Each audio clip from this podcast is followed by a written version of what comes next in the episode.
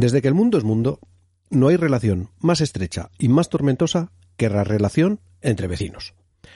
Pueden surgir desde las amistades más perdurables hasta los odios más exacerbados. Una desconfianza, un malentendido, un acumular rencores durante años puede originar que salte la chispa de una confrontación. El resto de vecinos puede que no lo entiendan, puede que tomen partido por alguno de los contendientes o que intenten parar la riña. De esto hablaremos en el programa de hoy. De guerras menores, de conflictos que duraron días o como mucho semanas entre países vecinos y las razones, por extrañas que nos parezcan, que hicieron que miles de hombres tomaran las armas para matar a su vecino. Y el resultado final de estas pequeñas guerras fronterizas. Comienza jugando con los abuelos.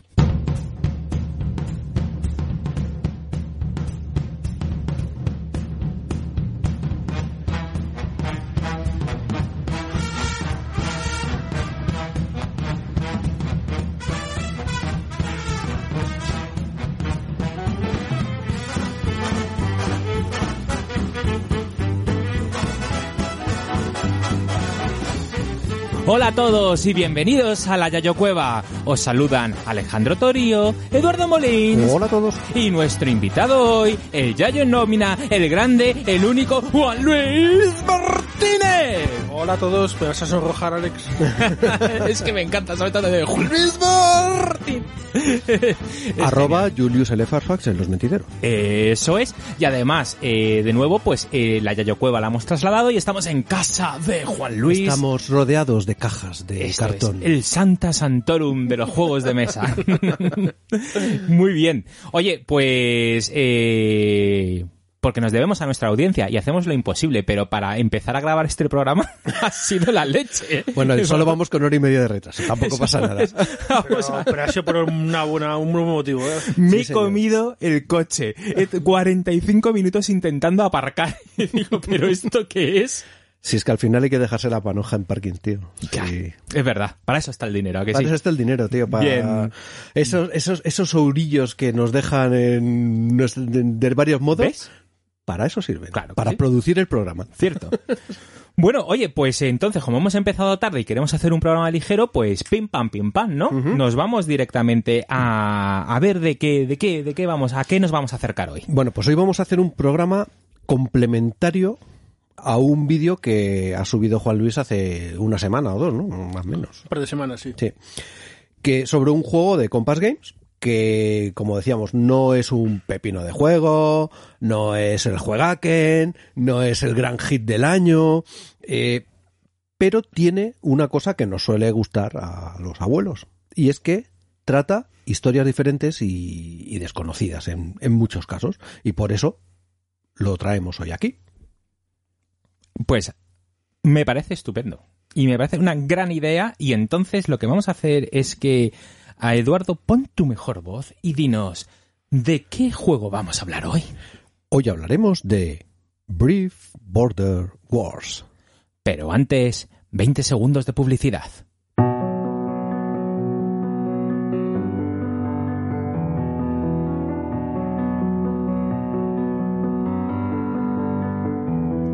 Cuando te sientas en el diván de la morsa, puedes escuchar reseñas de cine, Bueno, pues mira, el found footage eh, podemos decir que es un género eh, cinematográfico, aunque no sé si también llamarlo género, porque vamos a ver que hay diferentes tipos de películas que utilizan, digamos, esta técnica de cámara en mano, pues sobre todo de terror.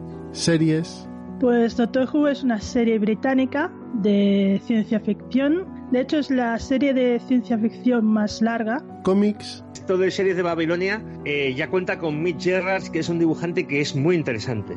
libros, Isaac Asimov empezó a escribir muy joven, empezó a escribir, él leía relatos de estas revistas pulp que había, que había en la época. juegos, Cuando llega es sencillamente un bombazo. La gente quiere jugar a Dragones y Mazmorras. Los universitarios están locos por jugar a Dragones y Mazmorras.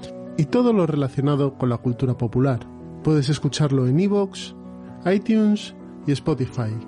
Así que si quieres pasar un buen rato, no lo dudes y siéntate en el diván de la morsa.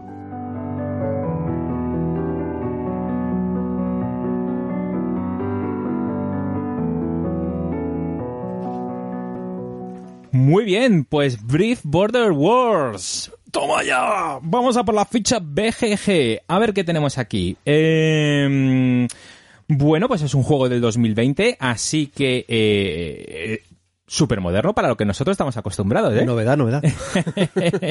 Ya ves. Es un juego de uno a dos jugadores. Esto de uno me tiene todo fascinado. ¿Cómo que uno? ¿Ahí solitario? ¿Es solitario? Teóricamente ahí se puede jugar de forma solitaria, sí, pero vamos. Yo diría que un desdoblamiento. Este pide a gritos desdoblamiento. Sí, sí, no trae sistema solitario como tal, sino lo que trae es que la posibilidad de jugarlo, pues a la. Te sientas en un lado de la mesa, luego te levantas, te pones en el otro. Vamos, Ah, lo vale. de toda la vida, vaya. De toda la vida. Venga, bueno, vale. O sea, que es marketing lo de un jugador. Muy bien.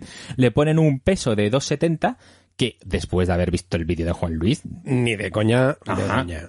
Ah, bueno. 270 sobre 5. Hostia. 270. A ver, espérate. Si es Alejandro puntuando, con la dificultad que tengo yo con los Wargames, sí, 270. Pero con la visión espacial que tenéis vosotros y con esto...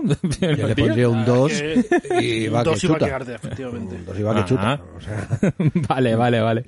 Y luego tenemos aquí el diseñador eh, eh, Brian Train, ¿no? Que es que ya ha, ha aparecido en, a- en a- en- en algunos juegos. El señor Tren. El señor Train, efectivamente. Chuchu. Brian Train. no, so- no, es, no es de 18XX, pero ¿qué, qué, qué ha tenido por aquí? Tenéis apuntado el Colonial Twilight. Sí, Ah. sí, sí, este es un, es un diseñador lo, lo estoy viendo ahí en la. que, que En la se ha especializado de alguna forma en, en juegos de, de guerras un poco irregulares, un poco extrañas. Vale. Y tiene este Colonial To- Toilet, porque él ya tuvo un juego sobre Argelia anteriormente, que también está por ahí detrás tuyo, Ah, que publicó en una cajita pequeñita y que es un predecesor de los coin. Porque el Colonial Toilet es el coin para dos jugadores, el único que hay para dos Sí, jugadores. sí, sí, y lo ponen bastante bien, ¿eh? Otra Y- cosa es que te guste el tema, pero lo ponen Y bastante también bien. eh, Brian Trent, diseñador de A Distant Plane, el coin de Afganistán. Ah, uh, Que ese es un buen juego. ostras. ¿eh? Es un- Y además Ese- tiene más juegos en su listado, tiene como 60 o 70 juegos. Y en su listado hay más juegos de Afganistán. Y nosotros hemos jugado algún otro más. Uno, uno del golpe de Estado en Chile. Sí, correcto. Que es un juego que yo me lo bajé de Print and Play. Lo, lo compré de Print and Play en Working Vault. Y lo hemos jugado. Uno un que se llama Chile. Chile 73. Claro.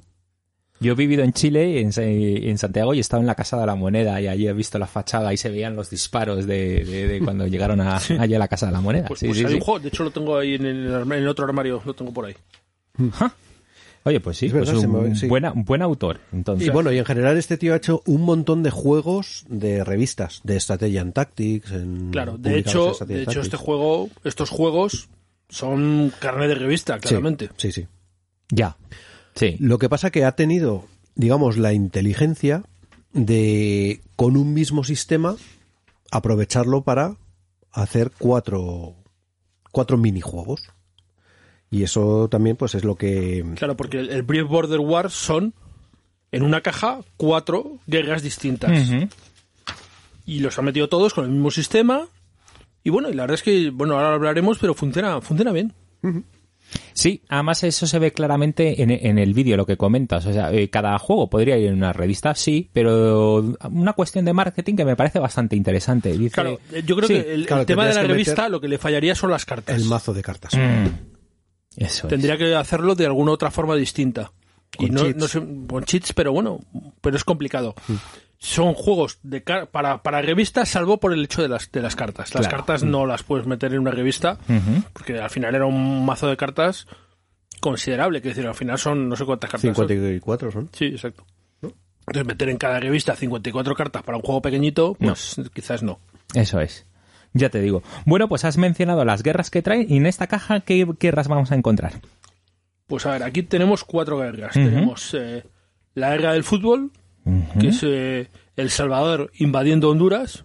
Una cosa, la mal llamada guerra del fútbol, porque realmente le llamaron la guerra de las 100 horas. Bien. Pero es conocida en realidad como la Ya, guerra ya, del fútbol. Sí, sí. Luego tenemos una curiosa que es la, la tercera guerra de Indochina. Bueno, en realidad todas son curiosas. Hmm. La tercera guerra de Indochina, que es China invadiendo Vietnam. Que es, En 1979. es creo recordar que es la única guerra de dos países comunistas atacándose uno a otro.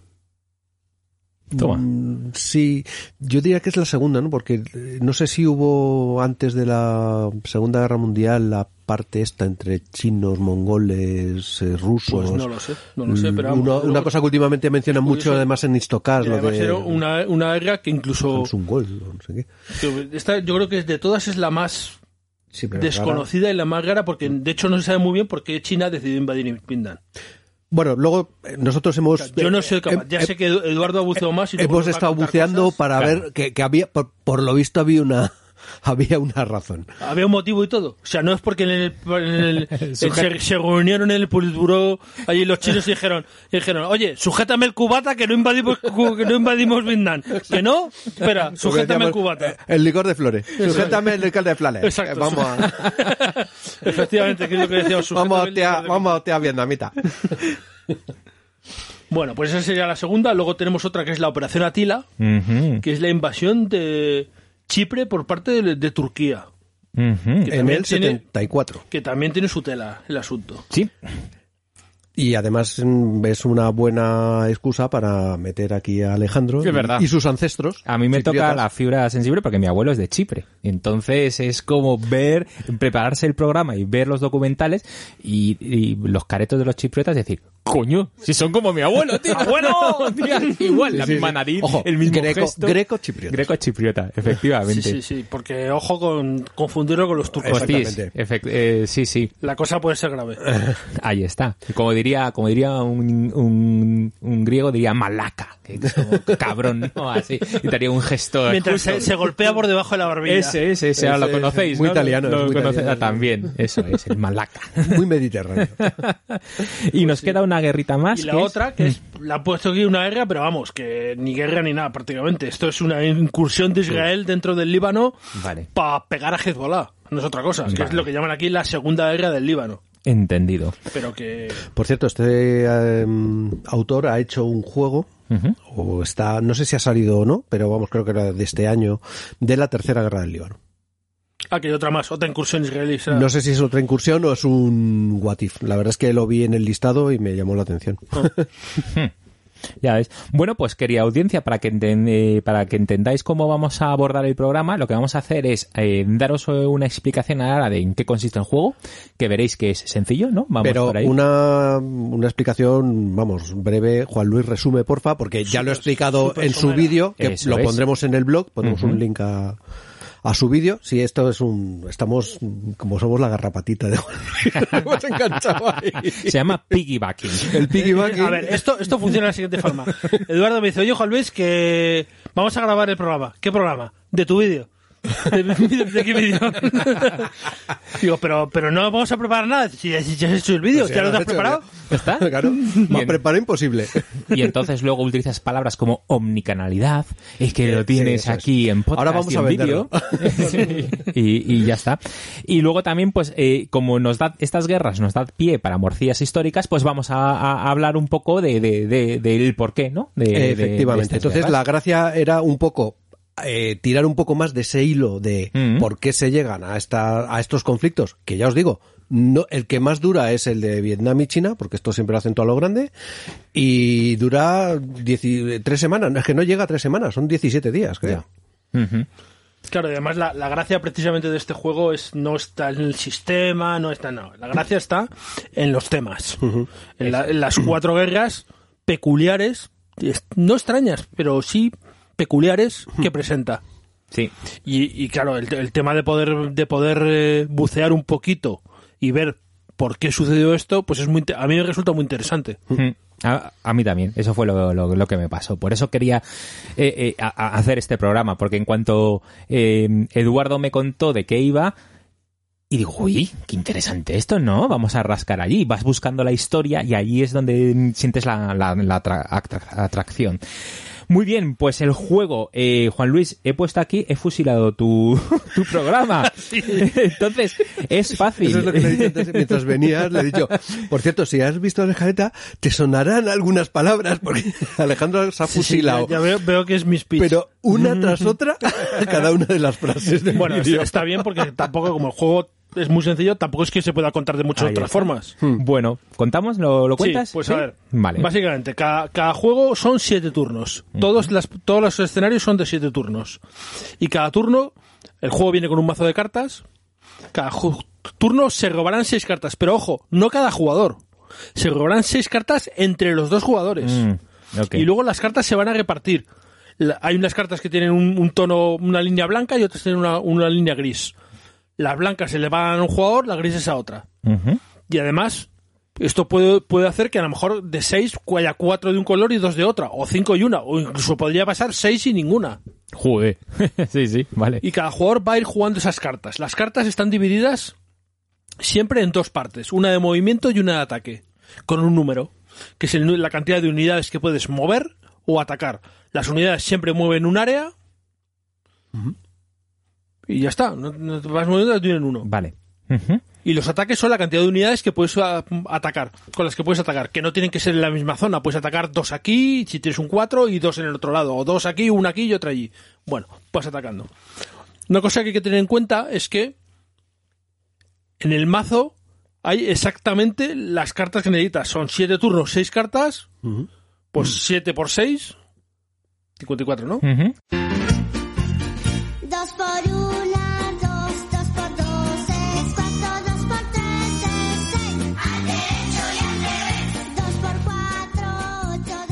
Hay 54 cartas. Quiere decir que si un jugador saca 5 cartas de su bando y una, en algún otro momento va a pasar al revés. O se va a compensar, porque hay las mismas cartas de cada jugador. Y se van a jugar todas. Con lo cual, pues digamos ese azar.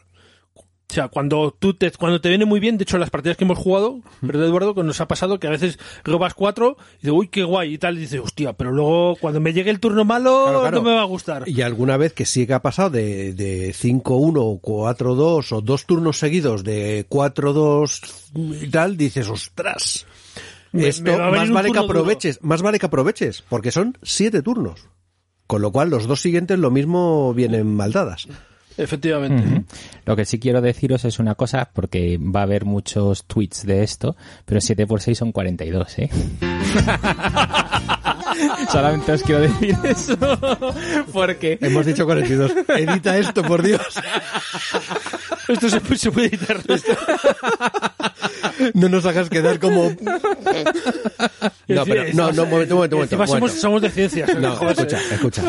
Ha sido lo mejor de, Pero hay que- de la semana. Hay que añadir, hay que añadir. Y no somos de la ESO tampoco. Hay ¿no? que añadir que... fatal. Escúchame, desgraciado.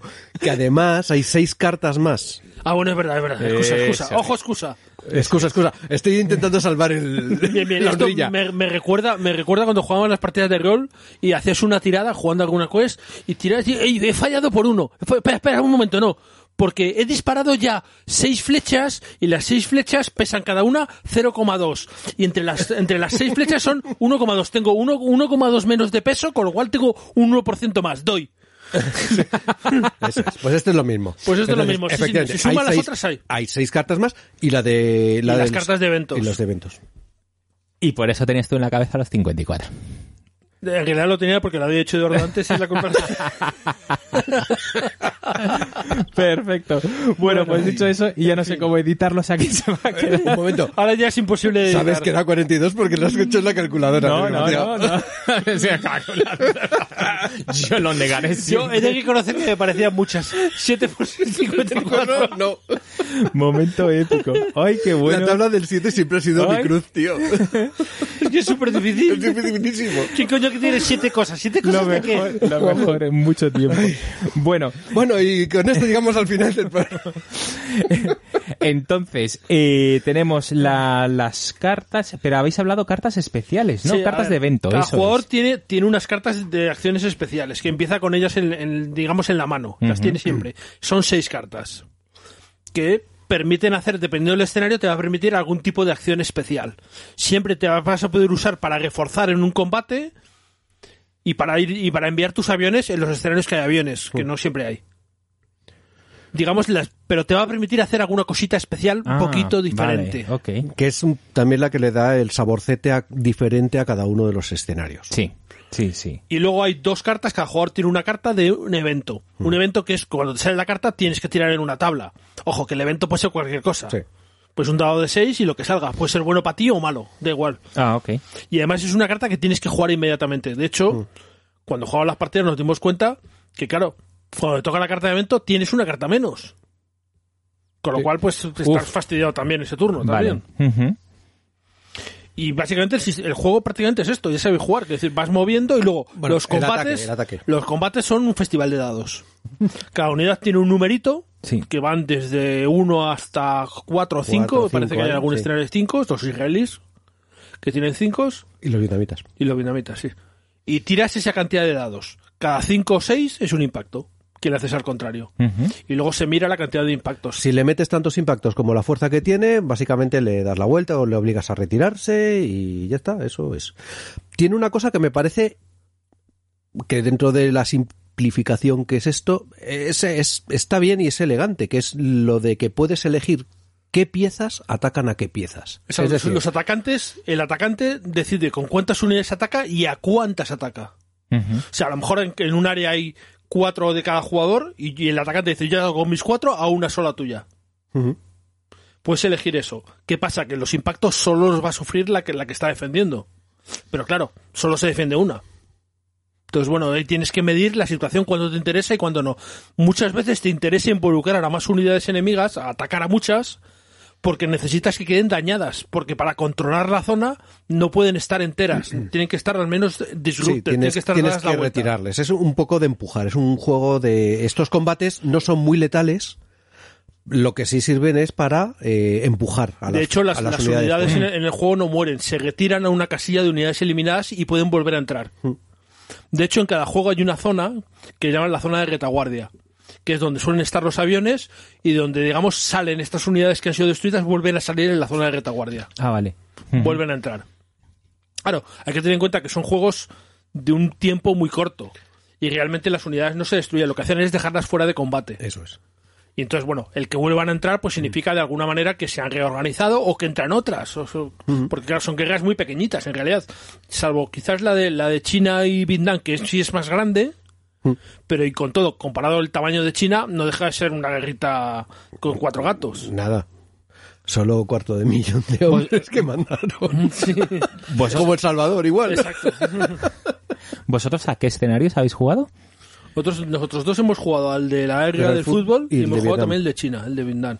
Y yo, los otros dos los he jugado, yo me los he puesto solos para, para hacer el vídeo. Sobre todo el de, el que es muy curioso es el de, bueno, luego hablaremos, el de Chipre, es peculiar también. Vale. Y, y dos horitas, me imagino, ¿no? Esto es un filler Sí, wargame. sí, sí, dos ¿no? horitas y, y- y ya es mucho A incluso. ver, ¿eh? dos horas explicándome el, el primero. El siguiente tardamos menos. Sí, sí, se juega muy rapidito. Que son siete sí. turnos y juegas una media de tres cartas Claro. por turno cada jugador. Claro, claro. Ya. Em, em, eh, Y o mueves, o mueves o atacas. Es decir, que el, el turno que mueves Claro. es que no, no tiene nada. No. Yo, yo aquí veo, eh, eh, primero, me contáis el juego y me viene a la cabeza eh, ese comentario de cuando vas al club a mamonear. Entonces es pues lo típico, voy al club, oh, oye, ¿qué jugamos? Pues vamos a echarnos un- una partida, un partida esta, ¿no? Sé.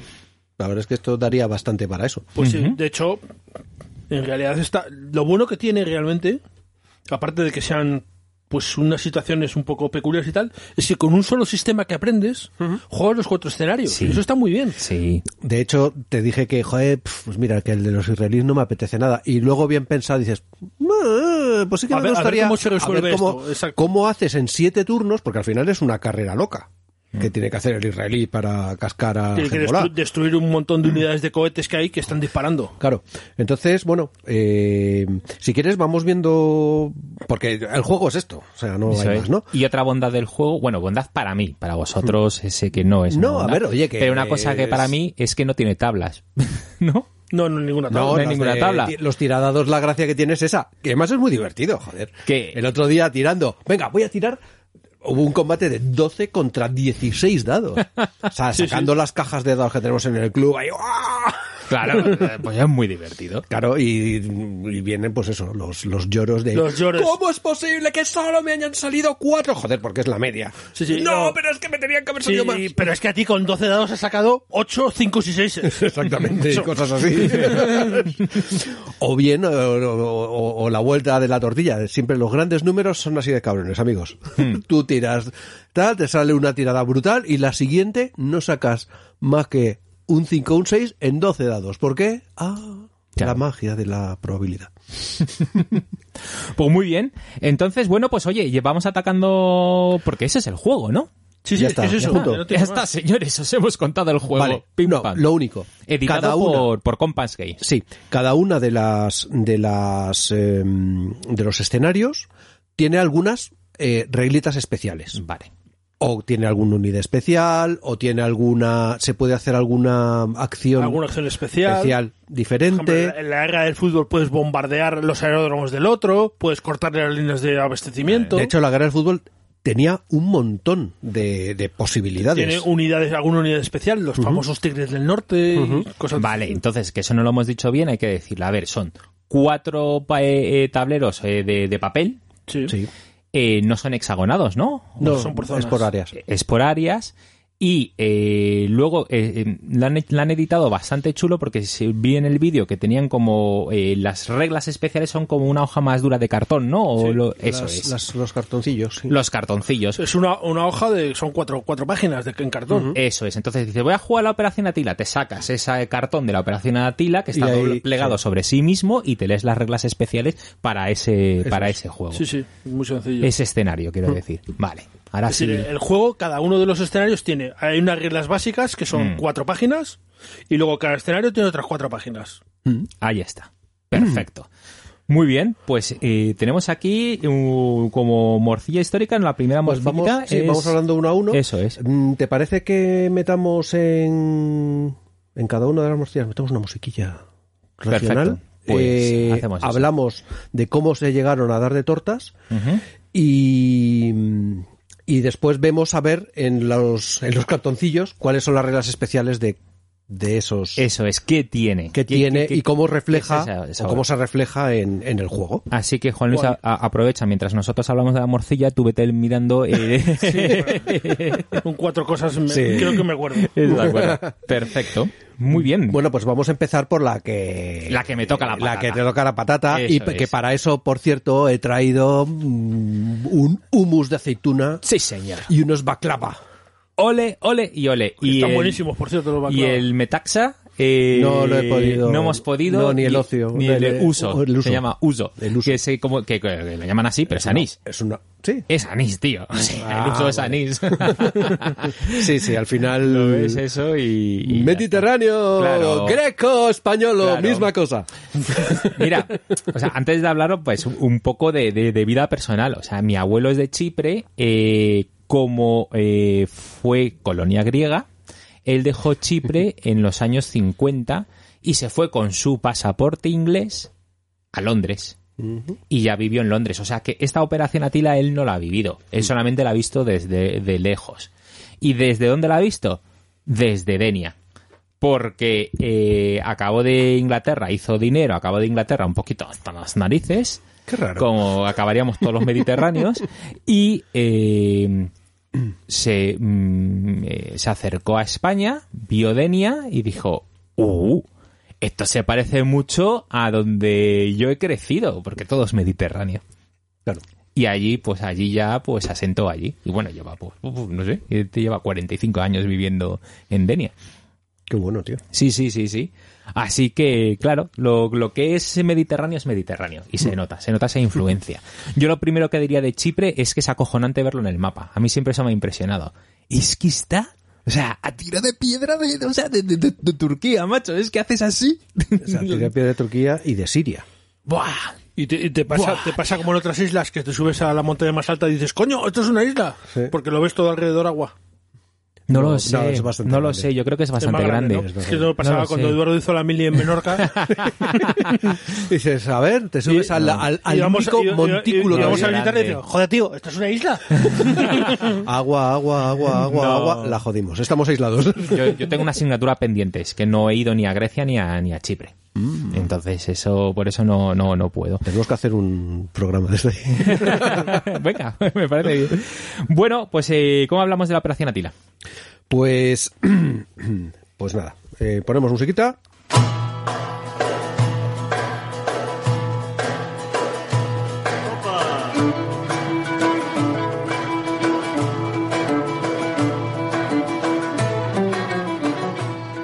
Y vamos a hablar de la Operación Atila o la invasión de Chipre en 1974. Y entonces, bueno, vamos a, a verlo un poco tirando del hilo desde el hecho hasta hacia atrás.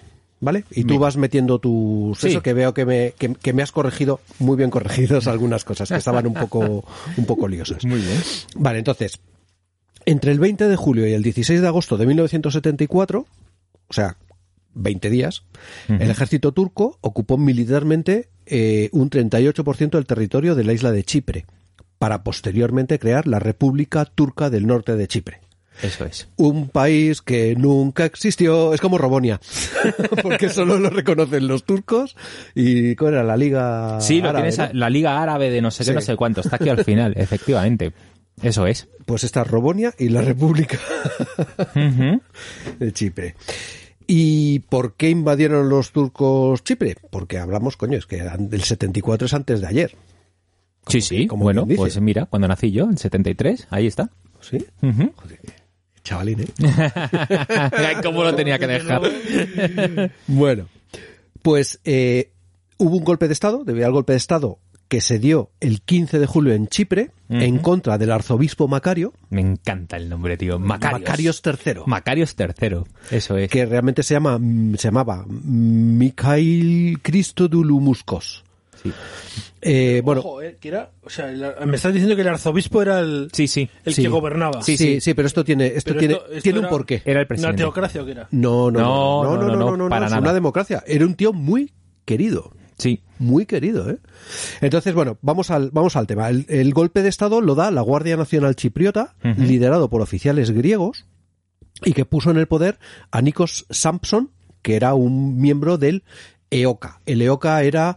Joder, tengo por ahí Lo tengo, lo tengo aquí, no te preocupes. Di el nombre, Es di el nombre. La, es eh, Ethniki Organosis Kiprion Agn- Agn- oh, Agonistón, que en español es la Organización Nacional de Combatientes Chipriotas. ¿Por qué se creó la EOCA? Vamos a ponernos en contexto. Dale. A ver, entonces, es una organización nacionalista chipriota griega que luchó para la expulsión de las tropas del Reino Unido de la isla, porque en 1917, después, eh, en la, De- de la después de la guerra de la Primera Guerra Mundial, Mundial, sí. los ingleses dijeron, Chipre, esta isla también colocada. Pa' mí. Pa' mí. Menudos son los ingleses. Hombre, o sea, es que esto tiene tufillo inglés por todos Pero sitios, vamos. o sea, de... Ah, una isla pequeña. Cuando ¿En dices, el Mediterráneo? cuando Mira. dices tufillo dices que apesta a inglés. Pues eso, de lo dejo hecho toda una mierda y luego las guerras que vienen después... Que se la uh, coma otro. Que se la coma otro, pues es así. Entonces, eh, mm, este eh, EOCAS pues fue el, el- la organización esta para, para independizar, independizar eh, la isla de, lo- de, los ingle- de los ingleses. Que Eh, en principio yo creo que era eh, debía ser más más eh, organización política y luego existe lo que se llama lo- el EOKB. Vale, eso te lo explico. Es que, es que van, van por dos... O sea, el EOCA B es como el EOCA segunda edición. Ah, versión Vale, 2.0. Eso es. Empezó. O sea, ellos querían la independencia y luego la enosis. La enosis es juntarse con Grecia. Per- Perdón.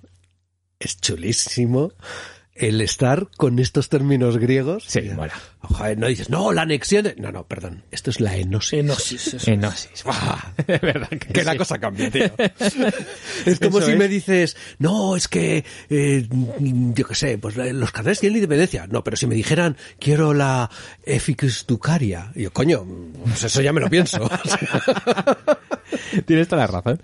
Ahí está. Bueno, pues entonces, que eh, lo consiguieron. Se consiguió. O sea, eh, eh, llegó un momento que fue. ¿En qué año fue? ¿En el 60? Cuando se creó. en el 60 En el 60, ¿no? fue la independencia de La Chile. independencia de Chipre, Correcto. justo. Y entonces allí se creó un gobierno. Y en ese gobierno, la constitución decía, el primer ministro, greco-chipriota. El vicepresidente tiene que ser turco-chipriota. Y eh, además con poder de veto. O sea, una receta de... mm, Bueno. Bien mierde. mm, ah, De esto lo hemos visto en pues en otros lugares como en Yugoslavia, como en Bosnia, como en pero bueno, que sepáis que efectivamente la composición social de Chipre Eso es importante. es como está a tiro de piedra de Turquía, pues evidentemente hay mucha eh, etnia turca Correcto. Turco-chipriota. Etnia griega. Griego, greco-chipriota. Claro, eso es el, el- el germen del, del Esto es el conflicto. gemen. ¿no? Si siempre se han estado dando de hostias. Siempre. Siempre no, hasta ahora. o sea, Este año han estado también en ellos. También. También. O sea, toda la, toda la vida. O sea, toda la vida, que, que- quiero decir, desde el 2000 antes, desde el 700 antes de Cristo, seguro. Mm. Efectivamente, en los últimos 3.000 años, Pues se, se andan zumbando. Lo que pasa es que aquí la población mayoritaria es la greco-chipriota. ¿Vale? Y entonces los otros minoritarios siempre están mirando hacia Turquía diciendo, oye, madre patria, mm, no te olvides de mí, Sí. ¿sabes? ¿Eh? Que es importante. Muy bien. Entonces hemos llegado que tenemos en este en este gobierno que se ha creado está el primer el primer el, el- no sé si es primer ministro, presidente, lo diré mal. Bueno, dire- diremos eh, Sí, es presidente. Es el presidente, eso, es el presidente que es Macarios, ¿no? Sí, porque lo eligen. O sea, lo, Ahí está. hay unas Y es elecciones. muy querido, ¿eh? Y es muy querido y Muy es querido. muy votado. Eso es. No, no es que lo pongan los ingleses porque sí. Ahí está. Eh, y bueno, los ingleses, eso sí, se reservan las bases de Akrotiri y de Kelia. Eso es, que salen allí en, en el, en el mapa. en el mapa, las dos bases. sí. Las dos bases. Dos, dos zonas. Porque los ingleses dicen, oye, sí, sí, muy bien, vamos, mm, tenéis la Haced lo, que- independencia. lo que queréis con toda la isla, pero yo necesito dos trocitos. Pero, pero mi Guantánamo es mío. Eso es, justo. Bueno, y entonces existen los dos conceptos, estos que decías, que es la enosis, o unión con Grecia, o el taksim, que esto no suena griego. Claro. Efectivamente, es la partición de la isla, ya que los turcochipriotas desconfiaban de un Chipre independiente en manos grecochipriotas. Ahí está. Y entonces pensaban que serían perseguidos en ese caso. ¿no? Entonces están esas, esas, esas dos fuerzas ahí, justo, justo. Entonces, bueno, a ver, Macarios, eh, y aquí empieza un poco el, el, el follón, ¿no? Ahí Porque dices, coño, pues si todo el mundo le quiere tanto, ¿por qué dan un golpe de Estado en, Sí. en Grecia? Bueno, Claro, por esto... lo, lo curioso es que el golpe de Estado lo dan los progriegos. Claro. Sí, O es- sea, y el, y el, y el presidente es Y el- griego. Y el presidente es, O sea, es- es también griego, pro-griego, no es pro-turco. Entonces, ¿por qué? A No, ver, ahí está la ¿habéis oído hablar eso de la derecha y la extrema derecha? Bueno, pues aquí pasa algo parecido. Claro. Hay unos de derechas, porque además en Grecia lo que había era una junta militar, el gobierno de los coroneles, Mm. Eh, y bueno, pues hay gente que eran conservadores, gente de derechas, gente muy de derechas. Sí. A lo mejor os suena la historia. Es posible, sí. bueno, entonces, el, la dictadura de los coroneles se estaba haciendo cada vez más extrema y sobre todo más anticomunista. Hmm. Por otra parte, Leoca, o sea, más anticomun- eh, era anticomunista, el Leoca estaba viendo a Macarios como muy tibio, porque Macario no se estaba eh, mojando por la enosis. Yo me imagino que sería el típico caso que Macario se lo, se lo olía y dice, oye, cuidado, que ya me ha cos- nos ha costado tener la independencia, somos independientes, ¿qué quieres? ¿Que te digas que, que soy pro, pro griego? Soy pro griego. Es pro Pero no griego. me pidas más. Eso y los otros querían más, ¿no? Porque los otros ahí, la Junta Militar, no, no, no, más, más, más. Claro. Porque el EOKB era una organización paramilitar. Ahora sí que aparece Leo Cabe. El EOKB paramilitar Eso es. y financiado por el gobierno militar griego. Claro. Vuelve a resurgir el EOCA, porque el EOCA cuando desaparece, que deja de tener sentido, no entrega las armas, esas siguen guardadas. Y entonces es lo sufi- de suficiente razón para que digan lo- la junta griega, eh, mira, si os pongo esta pastuki y os entreno Claro. un poquito, Y De con hecho, es un que al final- claro sesgo final, anticomunista. de- detrás de, de toda la rebelión esta, vamos a ver la mano de Grecia, de Grecia del gobierno griego. Por Eso detrás. Sí, eso, Eso es, es. Eso es. Mm. Entonces, el EOKA B no era especialmente apoyado por la población. Por la poca simpatía que suscitaba la dictadura griega. claro. O sea, la enosis está bien, dices sí, pero me voy- vamos a tener una enosis para que me manden estos mangurrianes de uniforme. Ya, mira, tampoco jodamos. Vale, es que, mm, claro, al final las cosas son mucho más complejas. Eso es. No, nunca se pueden ver las cosas o blancas o negras. Mm. Dices, sí, no, estaría muy bien que todos fuéramos la madre patria. Ya, lo que pasa es que la madre patria tampoco mola tanto. Si bien lo miras, ¿no? Mm. Entonces, bueno, eh, además, eh, el EOKB había intentado, o sea, había atentado contra Macarios, que como decíamos era un tío querido. Vamos, que el EOKB no era especialmente querido en la isla, pero mm, por otra parte, eh, claro, tenía poder y tenía el respaldo de Grecia, Eso es. de Atenas, vamos Y, a y decir. tenía armas. Y tenía armas. En fin, que el 15 de julio, ¿Se llama EOKB o EOKBeta? no EOKB, Estaba pensando ahora, digo, coño, sería beta, ¿no? Eh, decíamos que el, que el 15 de julio, que es cuando se da el golpe, pues ya se dan órdenes desde Atenas. La Guardia Nacional Chipriota se le ordena que, que capture a Macarios. El Macarios logra escapar de milagro por, por una puertita de atrás Hmm. y los ingleses lo, lo, lo salvan, eh, lo llevan a una base suya y desde esa base lo llevan en helicóptero a Malta. Mm. Y ya desde ahí pues volvería a, a- a- a su sitio, ¿no? Pero el gobierno eh, con esto queda en manos de Leo Cabé. Ahí está. Y si bien no intentaron entrar en enclaves turcochipriotas, en las zonas mixtas Dieron caña, ¿eh? La liaron. La liaron. La liaron caña. un poco. Eso y entonces, eh, lo que pongo aquí entre comillas, fueron, eh, entraron en las casas en busca de armas. Sí, sí, sí, la you know. You Ahí know. está. Y además empezó también la represión contra los seguidores de Macario. Vaya, lo que viene siendo un golpe de Estado. Sí. Entonces. Pues ya la tenemos ¿para liada. Qué, ¿Para qué quieres enemigos teniendo a los propios? O sea, Eso es. Claro, esto hizo que la población turco-chipriota se viera amenazada. se viera Hombre, amenazada claro. y los otros, los turcos que solamente necesitaban un casus belli, dijeron, ¿sabes qué? ojo, que hablamos que en diversos enfrentamientos murieron más de 300 grecochipriotas y no se sabe cuántos turcochipriotas. Mm. O sea, que hubo bofetadas, hubo tortas, hubo sangre y a los pocos días empezó la invasión turca. Eso es, empe- empezó lo que se llama eh, la Operación Atila, que os dejo aquí la- las fuerzas que vienen a Wikipedia. Estamos hablando de turco-chipriotas 11.000, más o menos, entre 11.000 y 13.500. Chipriotas, greco-chipriotas 12.000. Ujú. Pero allí había que incluir 2.000 de soldados griegos. ¿vale? ¿Habías- ¿Pero soldados, soldados o...? Bueno, de, milicias, de o- pues lo que es esto que has dicho tú, la Guardia Nacional, Ah, más bueno, lo que vale, estaba sí. preparado, o sea, Hmm. esos son los números. Pero luego estaba Turquía con tre- entre 30.000 y 40.000. Sí, bueno. O sea, suena un poco como los turcos dijeron, ¿así? ¿Así? Los turcos dijeron la, la ocasión la pintan calva. Eso es. Eh, eso claro. es. Claro. Y entonces, bueno, pues si queréis saber qué pasó, os invito a jugar el juego porque para eso es vivirlo, vivir exactamente como es la Operación Atila. Bueno, ¿qué pasó? Se sabe qué pasó. Realmente es. la operación Atila consiste en un desembarco en la zona norte de Chipre y luego, bueno, pues la conquista de eh, Famagusta era y Famagusta, sí. Y la otra ciudad del norte que no me acuerdo cómo se llamaba.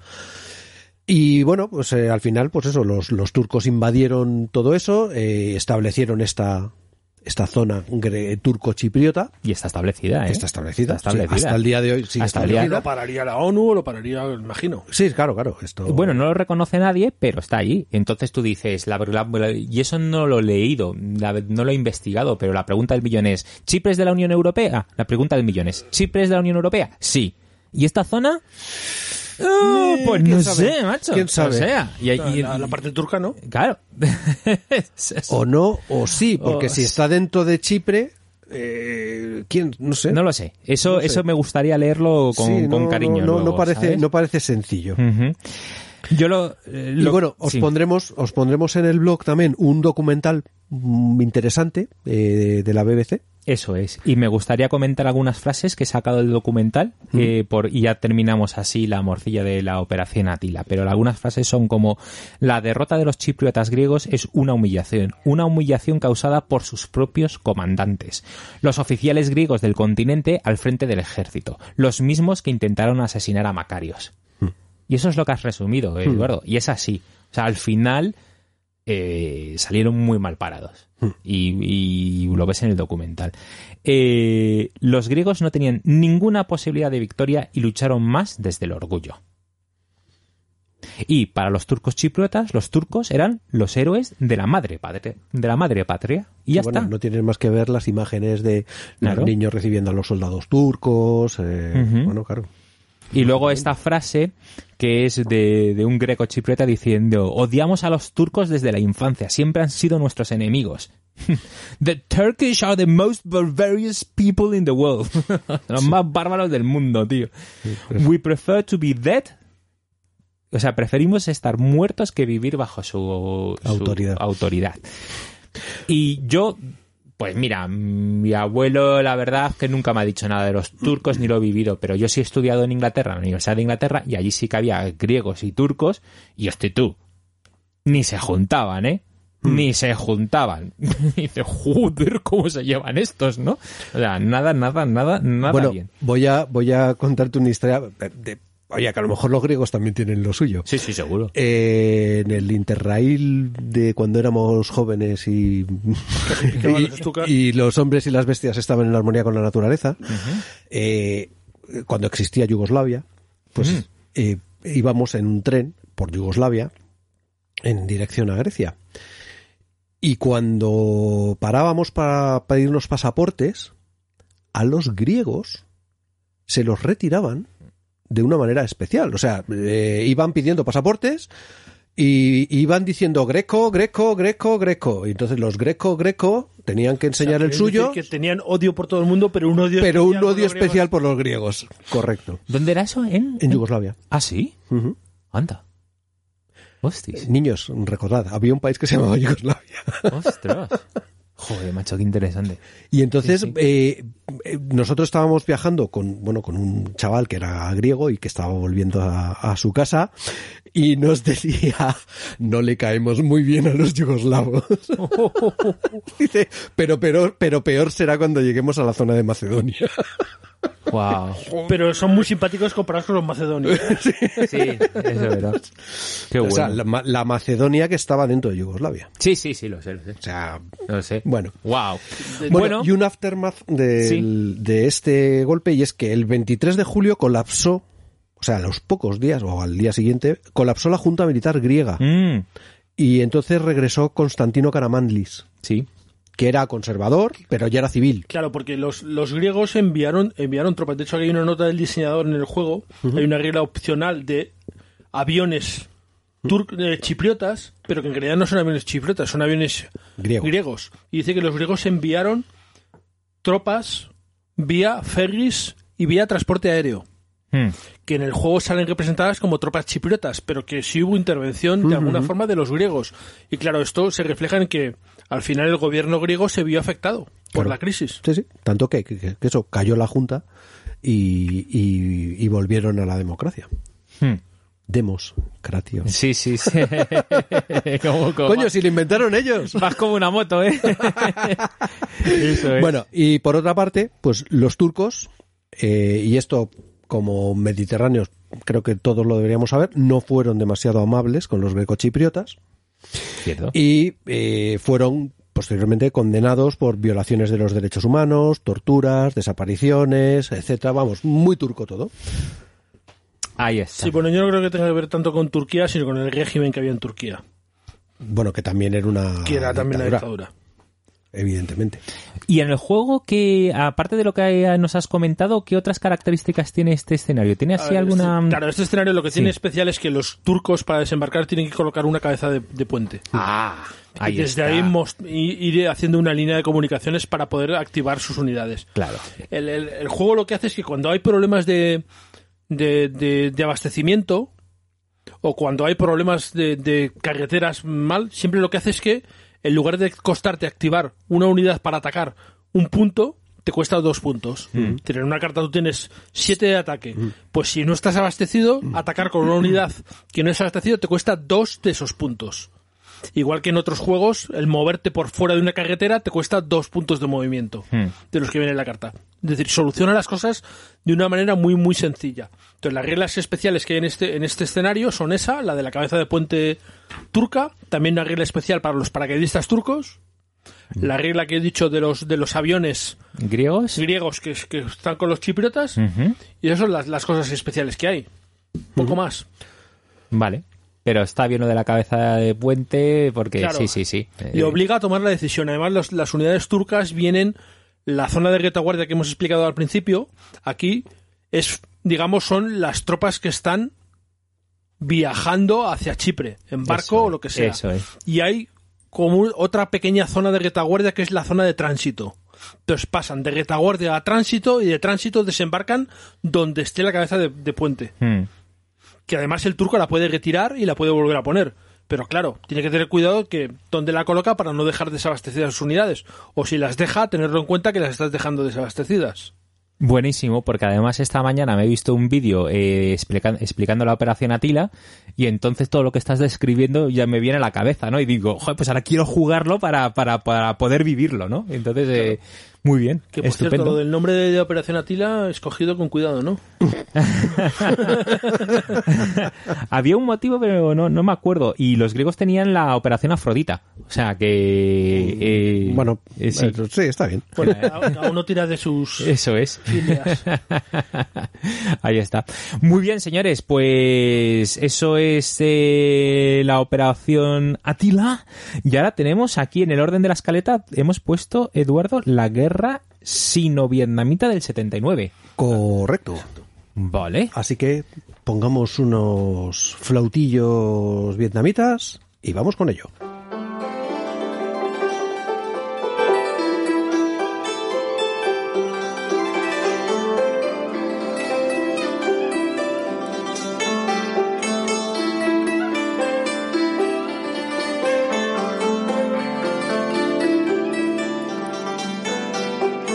Pues, ¿cómo llegamos a este enfrentamiento? Porque antes me preguntaba Juan Hijo, ¿y esto, ¿y esto por qué se pegan? ¿Pero qué, qué les no- pasa a estos? No tengo muy claro. De hecho, incluso yo llegué a buscar algo, cuando hice el vídeo, llegué a buscar algo y la información que había es que no se sabía muy claro. No, tenía... incluso, incluso una cosa que me llamó la atención es que decía, es una guerra en la que no firmaron la paz. Ya. O sea que en teoría, en teoría a día de hoy seguirían en guerra. A mí me habéis contado esta historia, esto muchas veces. Esto sabes que no se ha firmado la paz y en esta tampoco se ha firmado la paz. O sea que no es tan extraño. Esto viene, viene, viene siendo como cuando tú juegas una partida de ajedrez Eso. y dices, bueno, ¿qué? ¿Te rindes? No, no, no me rindo. Pero mueve. Sí, ahora moveré, espera. Pues sí, sí. Y bueno, pues entonces, vamos a intentar ver por qué estos llegan. Es, A ver, al final es un tema de balance de balance de poderes. Explícamelo, sí que yo no me he enterado. Dice, bueno, lo primero decir que la China y la URSS tenían concepciones diferentes del comunismo y recelaban unos de otros. Claro, porque aquí está la mano de la Unión Soviética por detrás también. Por detrás de Vietnam.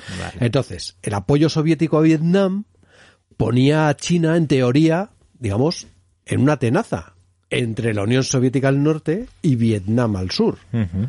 Además, hablamos de un Vietnam eh, vencedor en la guerra de Vietnam claro. contra los Estados Unidos Eso es. Y recién conquistado Vietnam del sur. Entonces, eh, desde 1900... ah, Esto es primera, primera postal, ¿no? Eh, Sí. sigu- siguiente punto, ¿no? Es desde 1975, vamos al frente sur, eh, Camboya estaba bajo el régimen de terror de Pol Pot. Y aquí, eh, no, lo siento, no puedo evitar poner que eh, para mí Pol Pot es un fulano que supera ampliamente el 1 en la escala H, en la escala Hitlers. Sí. O sea, yo sigo pensando que Saddam Hussein es un 1.1.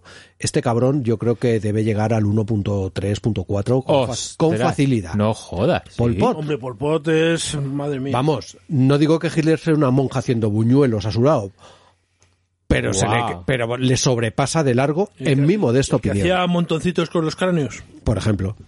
Vale, vale. O sea, y que se pulimentó el 30% de la población de Camboya. Ese, sí, sí. Bueno, pues no está mal, ¿no? No, no. 30%, ¿eh? Ya, ya. Joder, qué, qué desconocimiento el mío, madre mía. Ok. Bueno, Los la, gemelos cuest- rojos. la cuestión es que los gemelos rojos estaba apoyado por China. Y les pidió, China, en el fondo les estaba pidiendo a los gemelos rojos que ejercieran presión sobre Vietnam. ¿Vale? Y entonces aquí es cuando damos también un pequeño consejo. Niños, no le pidáis favores a psicópatas. Porque nunca se sabe por dónde van a salir. La cuestión es que Pol Pot dijo, pues vale. Y empezaron a hacer ataques guerrilleros y, y- y- y incursiones eh, en Vietnam a través de la frontera. Lo que hacían los vietnamitas en la guerra contra Estados Unidos y contra Vietnam del Sur, que por la ruta Ho Chi Minh entraban desde Camboya, Mm. pues ahora los camboyanos eran los que, los que hacían lo mismo. Eh, para 1978 todos los campesinos vietnamitas que habían se- que había allí en, en las zonas fronterizas con Camboya habían sido bueno evacuados y había habido un montón de incidentes fronterizos con el visto bueno de China. Y ojo, vamos a llamar incidente fronterizo ataque con 20.000 soldados camboyanos Joder. que mataron a 20.000, ah, digo, perdón, a 20.000, a 3.000 civiles en una de estas, en Khao Lok y tal, en el delta del Mekong, en las, en las provincias eh, limítrofes con Camboya. 3.000, que tuvieron que llevar un ejército de 60.000 hombres, los vietnamitas, para echarlos.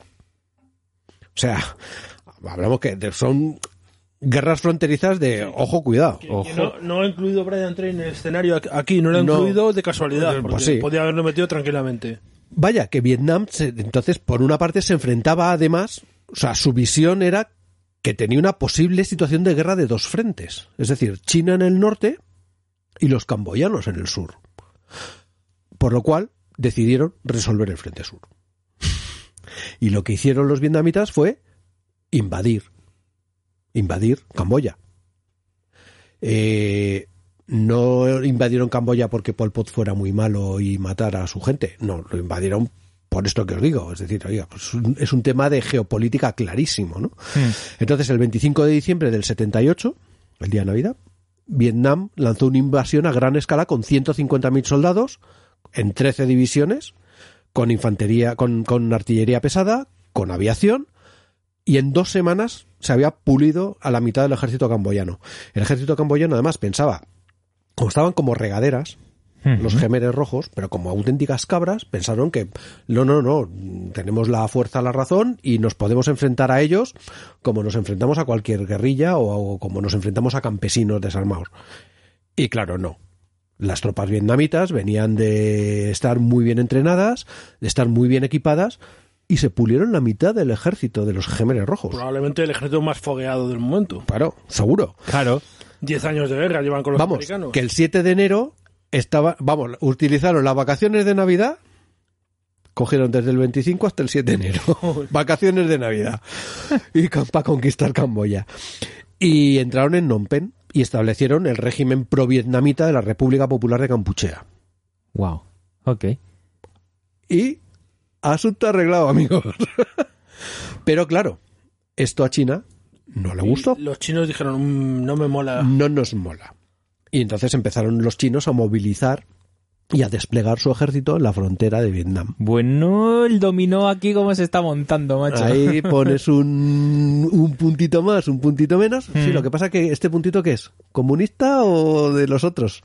Porque aquí entre comunistas anda el tema. claro, ¿Comunista claro, claro. prosoviético o pro-chino? O pro chino. Preguntabas, ¿es la primera? No, porque los gemelos rojos también eran comunistas y también se pegaron. Bueno, los gemelos rojos no sé si cuentan como comunistas o no, o cuentan como, como, chalaos. como chalaos, sí, efectivamente. Bueno, entonces, eh, pues nada, los eh, chinos empezaron a amasar tropas y empezaron la invasión, su invasión el día 17 de febrero. La intención del ejército chino, pues pasaba por hacer una guerra de picado de carne, al estilo chino. Pero vamos, también una guerra fronteriza. Los chinos desplegarían poquitas tropas, ¿no? Exactamente. Eh, desplegaron mm, un ejército de 250.000 hombres. que eso en términos chinos que es nada. Es- a ver, los que están por allí. Los restos. Los- venga, la gente que está aburrida. Su puta madre. 250.000 con el general siempre victorioso Sushi Joe. Y mm, bueno, eh, lo que querían hacer pues era su, su método de guerra, es decir, lanzar oleada tras oleada tras oleada de soldados, como hicieron en Corea y que les funcionó medianamente bien. Hmm. Los vietnamitas, que tres años antes, insisto, habían derrotado Claro, al Arvin. Perdón Sí. que te interrumpa, pero claro, dices como hicieron en Corea, porque una cosa que hay que tener en cuenta es que la última vez que China había entrado en guerra había sido en Corea. Sí, Pero Corea es en el 49, no, el 53. el 53. Bueno, pues decir, 25 años antes. Correcto.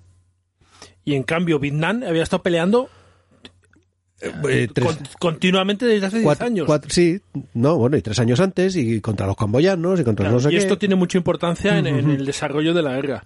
Sí. De hecho, vais a ver que los vietnamitas, que ya te digo que, que, que tres años antes habían derrotado a los Estados Unidos y al ejército de Vietnam del Sur, se dieron cuenta de lo que pretendían los chinos. y reservaron sus unidades regulares en retaguardia. ¿Y qué utilizaron para defender toda la frontera? 100.000, ojo, 100.000 milicias locales. Las milicias locales que eran milicias guerrilleras, experimentadas y con el terreno favorable para la defensa, porque era un sitio muy boscoso y lleno de montañas. Ya empezamos, como siempre. En fin, hicieron lo que sabían Lo que hacer. saben hacer. ¿Qué se te da bien? Pues. Entonces, claro, la invasión se lanzó a través de 20 puntos con cuatro ejes de avance. Los chinos disponían de tanques, los T-59, te- tenían todo el material del mundo, artillería para parar un carro. eh, pero lo primero que se encontraron es que las guerrillas vietnamitas tenían mucho armamento antitanque, los RPGs y similares, que además fueron capaces de destruir. Los, los chinos iban de paseo y los vietnamitas dijeron que los cojones 33. Y les barrieron un, pero, pero docenas de tanques. Hostia. Entonces, aquí ya te digo que aquí todo va a lo grande. No te, no, destruyeron dos, tanques y tres aviones. No. Docenas de tanques. Los vietnamitas hicieron lo que sabían hacer bien y lo que les había funcionado contra los Estados Unidos. Contraataques, trampas de bambú, Túneles. túneles, minas. Ah. Y en muy poco tiempo, vamos, en poquísimos días detuvieron el avance chino. Hicieron raids a través de la frontera contra posiciones artilleras dentro de China. Con lo cual los chinos no sabían ni por dónde les venían. Claro, los chinos se habían metido en el mismo jardín que se habían metido Estados. Unidos antes. O sea, ¿qué te hace sospechar que no te va a pasar lo mismo que al otro? No, porque que yo soy mucho más listo y más guapo. Vale, tronco. Pues fíjate. En fin, que después de dos semanas los chinos habían lanzado, eh, si tienes por ahí el mapa lo vemos, pero yo creo que es la, la, la ciudad esa que está en la costa. Sí. Eh, la, eh, me he perdido. Ah, sí, la ciudad de, de Langson. Langson. 17 ataques sin lograr nada. Dice, y los vietnamitas para entonces no habían llevado al frente ni una sola unidad de los 150.000 hombres que tenían en Camboya y que lo que querían era los chinos derivar Es derivar acojonante. tropas para liberar presión sobre los Sí, rojos Y una cosa que muy curiosa es que el juego consigue reflejar esto Mm. de una forma muy sencilla. Luego, ¿Eh? luego hablamos con las Sí, sí, sí, enseguidita.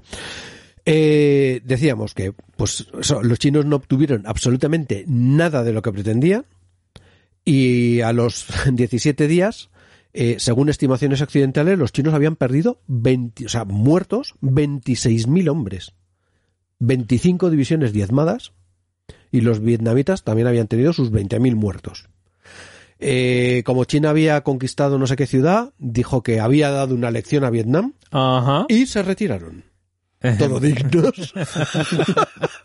Efectivamente. Y que sepas que, que, que- que- que y- ser- podría haberte pegado dos hostias, mm, pero me voy. Me voy porque si no te seguiré pegando. Con el labio todo hinchado y el diente Exactamente. partido. Y la próxima no es eso. Bueno, en la retirada, pues lo hicieron un tierra quemada, eso sí, porque pudiendo Hombre, claro. dar por saco, pues para qué evitarlo, ¿no? Eso es. Y esto es un poco la, la historia de esta guerra, que, que dices, me cago en la mar. Qué cosas, ¿no? Entonces, bueno, se cogieron prisioneros, además, eh, los, los prisioneros que cogieron como mm, 300 chinos fueron hechos prisioneros en una incursión que además rodearon a toda una unidad y se rindieron. Y cogieron también a como a mil y pico prisioneros vietnamitas y se los intercambiaron, la verdad es que al cabo de muy poco tiempo. Y entonces, bueno, pues, pues esa es la guerra, ¿no? Es un juego de poderes para, para intentar liberar, pero les, sa- claramente a China le salió muy mal la jugada. ¿Ves? Pero la historia es interesante y es el juego el que te invita a rascar la historia. Y una vez más se cumple aquella famosa frase de la princesa prometida de Exactamente. no te metas en una guerra de conquista, de conquista en Asia". Asia. Ni aunque seas asiático tú tampoco. Exacto. En cualquiera, en ninguno de los casos te metas en una guerra de conquista en Asia. Eso es. Bueno, ¿y qué tenemos en el juego entonces? ¿Qué, Pues qué, la- qué dicen las, Las las- reglas especiales que tenemos. es. Pues primero, una regla de las fuerzas locales vietnamitas. Tenemos unas simpáticas fuerzas locales vietnamitas que tienen una famosa, una fantástica habilidad especial, un par de habilidades especiales. Una es que no se pueden retirar, pero otra es que pueden moverse a pesar de que haya unidades enemigas en su zona. Mm. Que no estén disrupted, cosa que no pueden hacer las unidades normales. lo cual supone una pesadilla para el chino. Y que cuando las despliegas, las despliegas directamente en la frontera, Exacto. Y cuando son eliminadas y vuelven, vuelven directamente a la frontera. Joder. Y te, y te aseguro que es una pesadilla para el chino. Que el bro te puede decir que jugó de vietnamita. Pero vamos, era una gozada. Dice con cara de maldad. sí, sí. Y luego hay una regla especial de artillería china, que hay unas unidades de artillería que disparan a distancia y añaden y tal. Y una, una unidad mecanizada que también hace sus cosillas. Una cosa que hay que tener en cuenta, que a mí me llamó la atención de este escenario, es que no hay aviones, no hay fichas de aviones.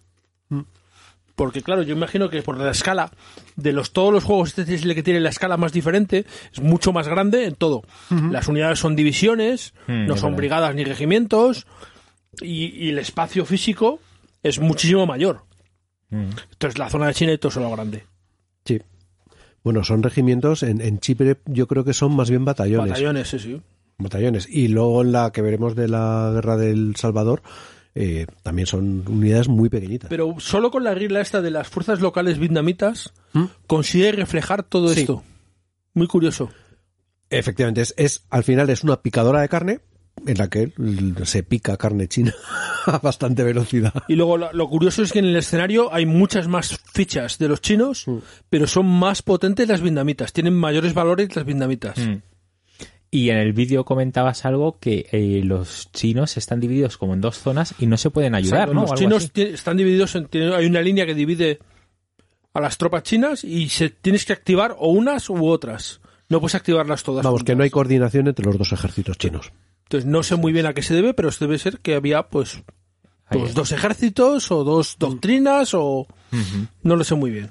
Pero el caso es que es así. Y tampoco, la verdad es que en las notas del diseñador tampoco te aclara mucho el porqué esto. Oye, y le estoy dando vueltas yo a la cabeza. ¿Este juego eh, cuánto cuesta? Porque es de Compass Game. ¿Está dentro de los caros de Compass? No, no es de los caros de compás, no. Tampoco es un juego de componentes Sí. un juego que debe andar en los 70 euros, cosas así. Ojo, Ojo. que son cuatro jueguitos de revista, por decirlo así. Eso ya. es. Ojo. Pero ojo. claro, no se va a los ciento y picos de otros juegos Ya, de compás. es que ya, ya, ya mandaría huevos. Eh, Sí, bueno, Sí. y además las revistas que llevan jueguitos normalmente valen entre 30 pavos o por ahí. y, y llevan revista. Y llevan Y revista. Con lo cual esto te valdría 120 y sin revista. Vale, vale, vale, vale. Muy bien. Pues eh, ¿Qué te ha molado? me ha encantado. Bueno, aquí tengo una anécdota, bueno, anécdota personal, es un recuerdo personal. Mm. Recuerdo leer en el 79, y claro, yo tenía on- 10, 11 años. 79, sí. Sí, 11 años. Y, joder, recuerdo ver la portada del ABC en la cual eh, ponía que China había atacado y había creado la guerra a Vietnam. Y salían unos soldados en una trinchera, unos cañones Claro. y tal. Y el miedo que me dio. ¿Mm? Me dio muchísimo miedo, porque era, digamos, la primera vez que veía de verdad que, coño, hay una guerra. Y más fotos no sé qué. Me, me, me impactó muchísimo Hmm. esa portada del, del, del ABC y luego leer dentro Curioso, yo, yo que no, había una recuerdo, guerra. no recuerdo nada de esta guerra. Pues, pues yo sí la recuerdo porque además lo- me acuerdo que le pregunté a mi pues a mis padres y tal, a mi padre, y pero ¿y por qué los chinos y los vietnamitas se pegan? Pero además, claro, me sonaba de, pero en Vietnam no había habido una guerra ya y no sé qué. Claro. Y, y claro, mi padre, por eso mío, pues no me lo supo explicar. Pero, pero yo te digo, a mí me, me impactó muchísimo. Me impactó muchísimo. Yo creo que por eso, por, por, por la primera mm, cosa que a un niño, joder, pues oye, las guerras es una cosa que da miedo, ¿no? Y a mí, no sé, me pareció como que estaba a lo mejor demasiado cerca y no que estaba en la otra parte del mundo, no lo sé. No, que sucede. Que la guerra no es algo que se lee, sino, hostias, que es verdad que está Sí, a sucediendo. lo mejor ves en la foto las imágenes Claro, de la personas imagen y, y dices, caramba. es. Sí, no sé. La cuestión es que, me, ya te digo, me impactó, me impactó mucho y esta fue mi primera visión, mi primer recuerdo de, joder, que hay una guerra. En fin. Sí. Muy bien. Y ahora tenemos aquí que le has cambiado el título y has dicho, no, guerra del fútbol, no, es la guerra de las 100 horas. Bueno, pero se llama aquí la guerra del fútbol. Venga, ponemos aquí una musiquita salvadoreña y vamos con ello.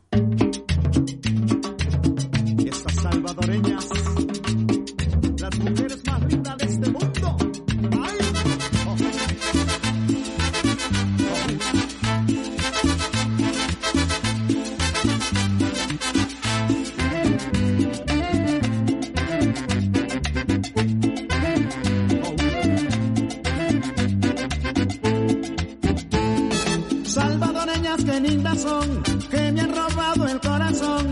Tanta boquita para besar y yo no sé a quién amar. Esas hembras con su caminar me hacen delirar. Son recetas de un jardín de amor que plantó. Bueno, Esas pues se le ha llamado erróneamente la guerra del fútbol porque coincidió que los hechos que gestaron la misma se produjeron mientras se jugaban eh, las eliminatorias Para el Mundial de México. de la zona de Centroamérica. Eso es. Que solamente había un puesto. O sea, había dos, pero como México era el organizador le correspondía uno. Con lo cual solo quedaba un puesto. Un puesto. Y llegaron El Salvador y Honduras, que por lo visto hicieron un partido, otro partido en de el- vuelta. En el mismo grupo. Estaban en el mismo grupo de clasificación y se enfrentaron. Claro. No, pero hubo un partido de ida, un partido de vuelta, eh, y luego eh, fue necesario hacer un partido de desempate que fue Ah, en el eso- esta- eso que fue en el Estadio Azteca de México. Hubo un tercer partido en el, en el, en un sitio neutral. Debe ser, porque yo de fútbol ya sabéis que no ando muy allá. Sí, porque has dicho fue... A ver, es el Mundial de Fútbol de México de 1970, Sí, sí, sí, que no, es no, como no, se dice. No, México lo que te iba a decir es que las eliminatorias entonces no debían, debían ser a o ganas o pierdes. No valía lo de los goles fuera de casa más o menos. Eso yo creo que no funcionaba. Entonces, creo que ganaron un, primero 1-1-0 y el otro ganó como 3-1.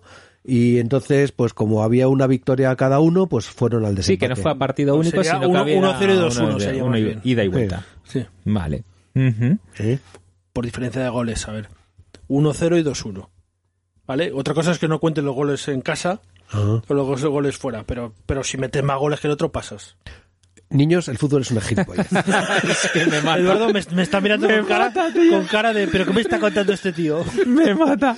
Tío, o sea, o sea, mm, no, bueno. Yo lo que, está- lo que estaba haciendo, lo que pasa... Eduardo, ¿a ti te suena Mágico González? Sí, ¿Te suena? sí. ¿De, quién te- ¿De qué te suena? Me suena eh, o de, de México. ¿Me suena de México? Pues no sé si es la época esta de Mágico González o no, o es posterior Mágico González, pero un jugador salvadoreño que jugaba, jugaba aquí en el Cádiz. Sí. ¿Te iba a decir en el Atlético de Madrid? No. No, no, no, no. Vale. Eso es. Pero mira, estaba, mientras hablabais estaba buscando la portada del Mortadelo y Filemón, pero el primero que encuentro es el del un, un Mundial 78 que sale bastante pocho, que me- yo lo, te- que lo tengo muy en el corazón porque me lo leí de pequeñito. Y ya de, de México 70 no sé si hay portada, no soy capaz de encontrarla. Pero bueno, continúa. eh, Bueno, pues Eduardo. Eh, no, no, de repente los salvadoreños no se volvieron locos y atacaron a los hondureños porque perdieran la clasificación. Porque son los- es el, el agresor, digamos, el invasor es... es El es El Salvador. Salvador. Y dices, coño, pues un paisillo como El Salvador que se lanza a invadir Honduras. Vaya tela, ¿no? Bueno, la realidad es muy distinta. ¿Qué pasaba aquí? Pues que desde los años 20 los campesinos salvadoreños emigraban a Honduras, donde había muchas más tierras y donde al cabo de los años pues terminaban asentándose. Es decir, eh, la- había una presión migratoria en El Salvador. En El Salvador había pocos terrenos y mucha gente Hmm. y emigraban. Pues esto Natural, ¿no? ha pasado toda la vida Claro, de Dios. Eso es. Entonces, bueno, pues esa presión demográfica de esta manera se veía aliviada. Al cabo de 40 años o de 50 años, la situación, en el 69, vaya, la situación cambió en Honduras. Los grandes terratenientes hondureños empezaban a experimentar también una presión social de tener grandes masas de jornaleros sin tierras. Hmm. Y que esto, claro, esto tiene un problema grave, que es que es, para empezar, puede originar, pues puede ser fuente de revueltas contra el gobierno, ¿no? Entonces, para paliar el descontento de los campesinos, de los campesinos pobres de Honduras, el presidente de Honduras, que se llamaba Osvaldo López Arellano, eh, por cierto, volvemos a esta época, la verdad es que no era precisamente un paraíso de democracia en todo el mundo, porque estamos hablando del año 69. en el año 69 eh, había una dictadura militar en Honduras y otra en El Salvador. O sea que, mm, en fin, siempre había un generalito ahí al mando. Decidió, pues este Osvaldo López de- decidió realizar una reforma agraria que no afectara a los grandes propietarios de tierras. Hombre, este es socialista total, ¿eh? Claro, claro, o sea, Sí, que, sí, que no, que, no afecte a los grandes propietarios de tierras. A ver, ¿en qué consisten las reformas agrarias? ¿quién- quién- Le quién- coges las tierras a alguien y se las das a los campesinos que se quejan. ¿Quién da los cócteles buenos y hace las fiestas? Pues, oye, pues esto es a lo que hay que tratar bien. A los otros que son unos desagapados que no dan fiestas Claro. ni cócteles. Y el otro, nada. día que, el otro día que me preguntabas, joder, ¿los americanos aquí no tienen que ver? Ah, pues Sí. al final sí tenían algo que ver. Ah, ya sabía Dice- yo. Ya sabía. Claro, las, los grandes propietarios de tierras, eh, uno de ellos, entre los que se encontraba, era la United Fruit Company, Ahí está. que, es, que era dueña del 10% de la tierra cultivable de Honduras. Ya sabía yo.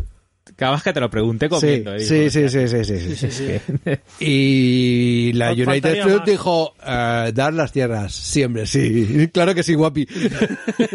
Efectivamente. Entonces, bueno, la solución del gobierno hondureño consistió en expropiar las tierras de los campesinos salvadoreños que habían vivido allí durante generaciones y que se habían hecho propietarios a base, pues, pues eso, de su esfuerzo, de su trabajo y además, claro, expulsando a los jornaleros salvadoreños residentes en Honduras.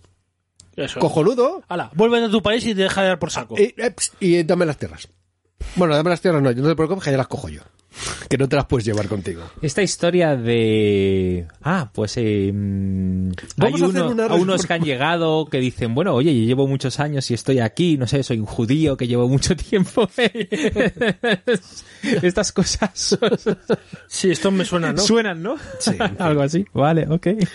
Bueno, en fin, que se generó una persecución de salvadoreños en Honduras y además con un escuadrón clandestino que se llamaba La Mancha Brava, que surgió en los meses previos a la guerra. Surgió además así eh, sí, espontáneamente. ¿no? espontáneamente. Entonces, una formación paramilitar que asesinaba, eh, detuvo a gran campe- eh, cantidad de salvadoreños en la zona fronteriza, eh, empezó a crear el caos, eh, Sí, algún terror y tal. se resistía, de repente estos, este grupo creado por azar, ¿no? le, le- le mataba y le espontáneamente, es- es. sí, bueno, no. Y y- el gobierno seguro no tiene nada que ver. Wow. ma- mat- mataron a un montón de gente. Wow. Las cosas como son. Y Madre claro, Menudo plan. eh, además esto produjo un regreso, entre comillas, masivo de salvadoreños que se volvían al Salvador. Hombre, Porque siempre eso de que te anden matando no suele ser ahí agradable. está. Mm. Entonces, bueno, los conservadores que estaban en el poder de El Salvador temían, a su vez, claro, que la expulsión de salvadoreños de Honduras, que ya los tenían en casa, causaran tensiones sociales, que las iban a causar, evidentemente. Más campesinos, es más presión socioeconómica en El Salvador, y en la pasividad, oh Dios mío, qué pasividad del gobierno hondureño ante el genocidio de la Mancha Brava sobre los salvadoreños, bueno, pues al final El Salvador decidió intervenir militarmente en Honduras. Y ahí es donde empieza esta guerra de las de Claro, las 100 horas. Pero con el objetivo a lo mejor de coger esas tierras fronterizas y decir, ya me las anexiono, ¿no? Con el objetivo de no sé muy bien qué. Ah, Realmente es eso, es aquí está claro que no hay el objetivo es yo no puedo seguir así. El objetivo es ya me estás tocando las narices. Ya me estás tocando los cojones y te voy a dar dos hostias. vale. Entonces, después que, pues no lo sé, aquí me encanta la frase esa del Joker de soy como un perro persiguiendo un coche, no sabría qué hacer si pillar alguno, ¿no? Entonces, pues esto es un poco lo mismo, yo voy a conquistar este país y si lo conquisto, pues ya veré. Ya. Y aquí es cuando entra la pregunta esa de también que cuando comí eh, en la comida, que fue de, pero aquí el armamento era como, ¿no?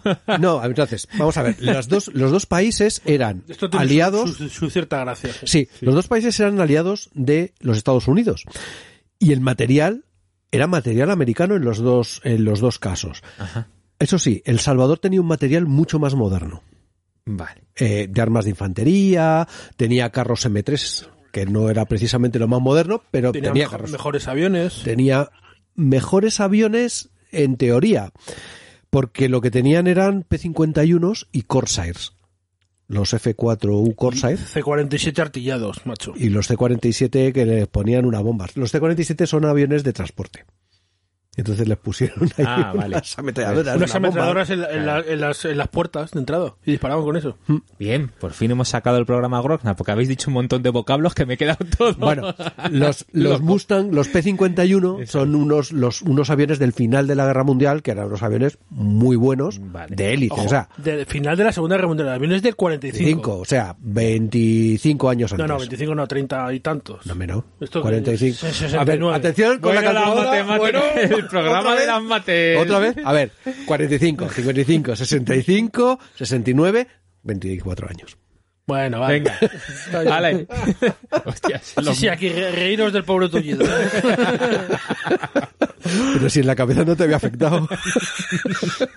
Joder, Dale. Bueno, entonces, eh, esta, esta guerra fue una cosa curiosa porque fue la última vez que se enfrentaron aviones de pistón en una guerra, en un conflicto, cuando ya en Corea se habían enfrentado aviones a reacción, Esa es la curiosidad. Eso es lo que me contaste, es que me dejó todo loco. cuando es. en Vietnam ya había unos, o sea, en Vietnam estamos hablando de algún año antes ya estaban los F4, los, los aviones a reacción de, de todos los países, los SAMs, o sea, ya un armamento muy potente y estos seguían con sus avioncitos y además hablamos de dos docenas de aviones por cada país, ¿eh? Se me ha ocurrido una cosa. Si tú disparas un SAM dirigido por calor a un avión de estos que no tenía tobera, No le vale. no, de no, nada. no lo cogía, ¿no? No vale de nada. Eso no vale de nada. Entonces, como cuando tiras la bomba E- EPM, ¿sabes? De pulso electromagnético. magnético. Si tú no tienes cosas electrónicas y todo es Claro, mecánico. si se lo tiras en, en- lo tiras en la Europa medieval no vale de nada. Hostia, pero aquí lo, lo que, tú- que hubiera Corsairs Al ya micro, me, me que, parece. que- que no se ve. que hubiera aviones Corsair ya me parece la leche. Pero es que lo había en los dos bandos, ¿eh? O sea, El- los los Corsair- dos bandos tenían Corsairs. O sea, te cagas. Macho, los Corsair que son aviones de hélice de los que iban en los portaaviones los americanos. Sí, ya para el Ah. final de la guerra, pero bueno, para el final, para el, en el 44, ya estaban Sí, ya sí. los Corsair funcionando. O sea, la leche, la leche. Y bueno, pues estos aviones, eh, la verdad es que les sacaron bastante zumo. Empezaron los salvadoreños bombardeando el aeropuerto de Tegucigalpa, creo que era, y lo bombardearon, eh, hicieron unos, hicieron daños, lo bombardearon también con su C-47 preparado para tirar bombas. Mm. Vamos, es como si dices, no sé, pues... Que prácticamente debían tirarlas por la puerta. Sí, así, como Claro, estilo- a la con la Primera Guerra Mundial, cuando Sí, llevaban o, los aviones... abrirían una portezuela por detrás y era de transporte, yo qué sé. o algo así, no sé, una cosa que portezuela de transporte, de- por ¿No? detrás, si era un C-47. Sí, pero a lo mejor era un C-47 preparado. Yo qué Abre sé. la puerta, Manolo, y tírales la bomba. no sé, pero es, es demencial. Y aquí, bueno, pues está eh, pues donde surgió un as de la aviación, que fue el mayor hondureño Fernando Soto Enríquez, que al mando de un Corsair se anotó en un día tres derribos. Se anotó un P-51, que ya tiene mérito, ¿eh? Joder. O sea que un... Un Corsair derribe un P-51. Y después derribó otros dos Corsairs por la tarde. Con lo cual el tío, pues evidentemente eh, lo que estaba era mucho mejor entrenado que los otros. Sí, tiene pinta. Eso es. Y bueno, pues eh, realmente la, esta guerra pues eh, duró 100 horas, duró 3-4 días, porque eh, bueno, los, eh, los salvadoreños avanzaron, tomaron, ay, no se me olvida el pueblo, Ay, pues Mayo. Vamos a buscarlo. Eh, Espera, espera que busco, busco el tablero. Eso, eso. La esperanza, que es lo último que se pierde. No, eh, y La Paz, que no está en Bolivia, está ahí. está en Honduras. Y hay dos pueblos aquí, uno que es la esperanza y otro es la paz. Digo, coño, no solo está en Bolivia. Eso, en Ocotepeque, la que estaba más La- lejos de tu, de, de- de la retaguardia. ¿Vale? Y estaba en el camino de Santa Rosa de Copán.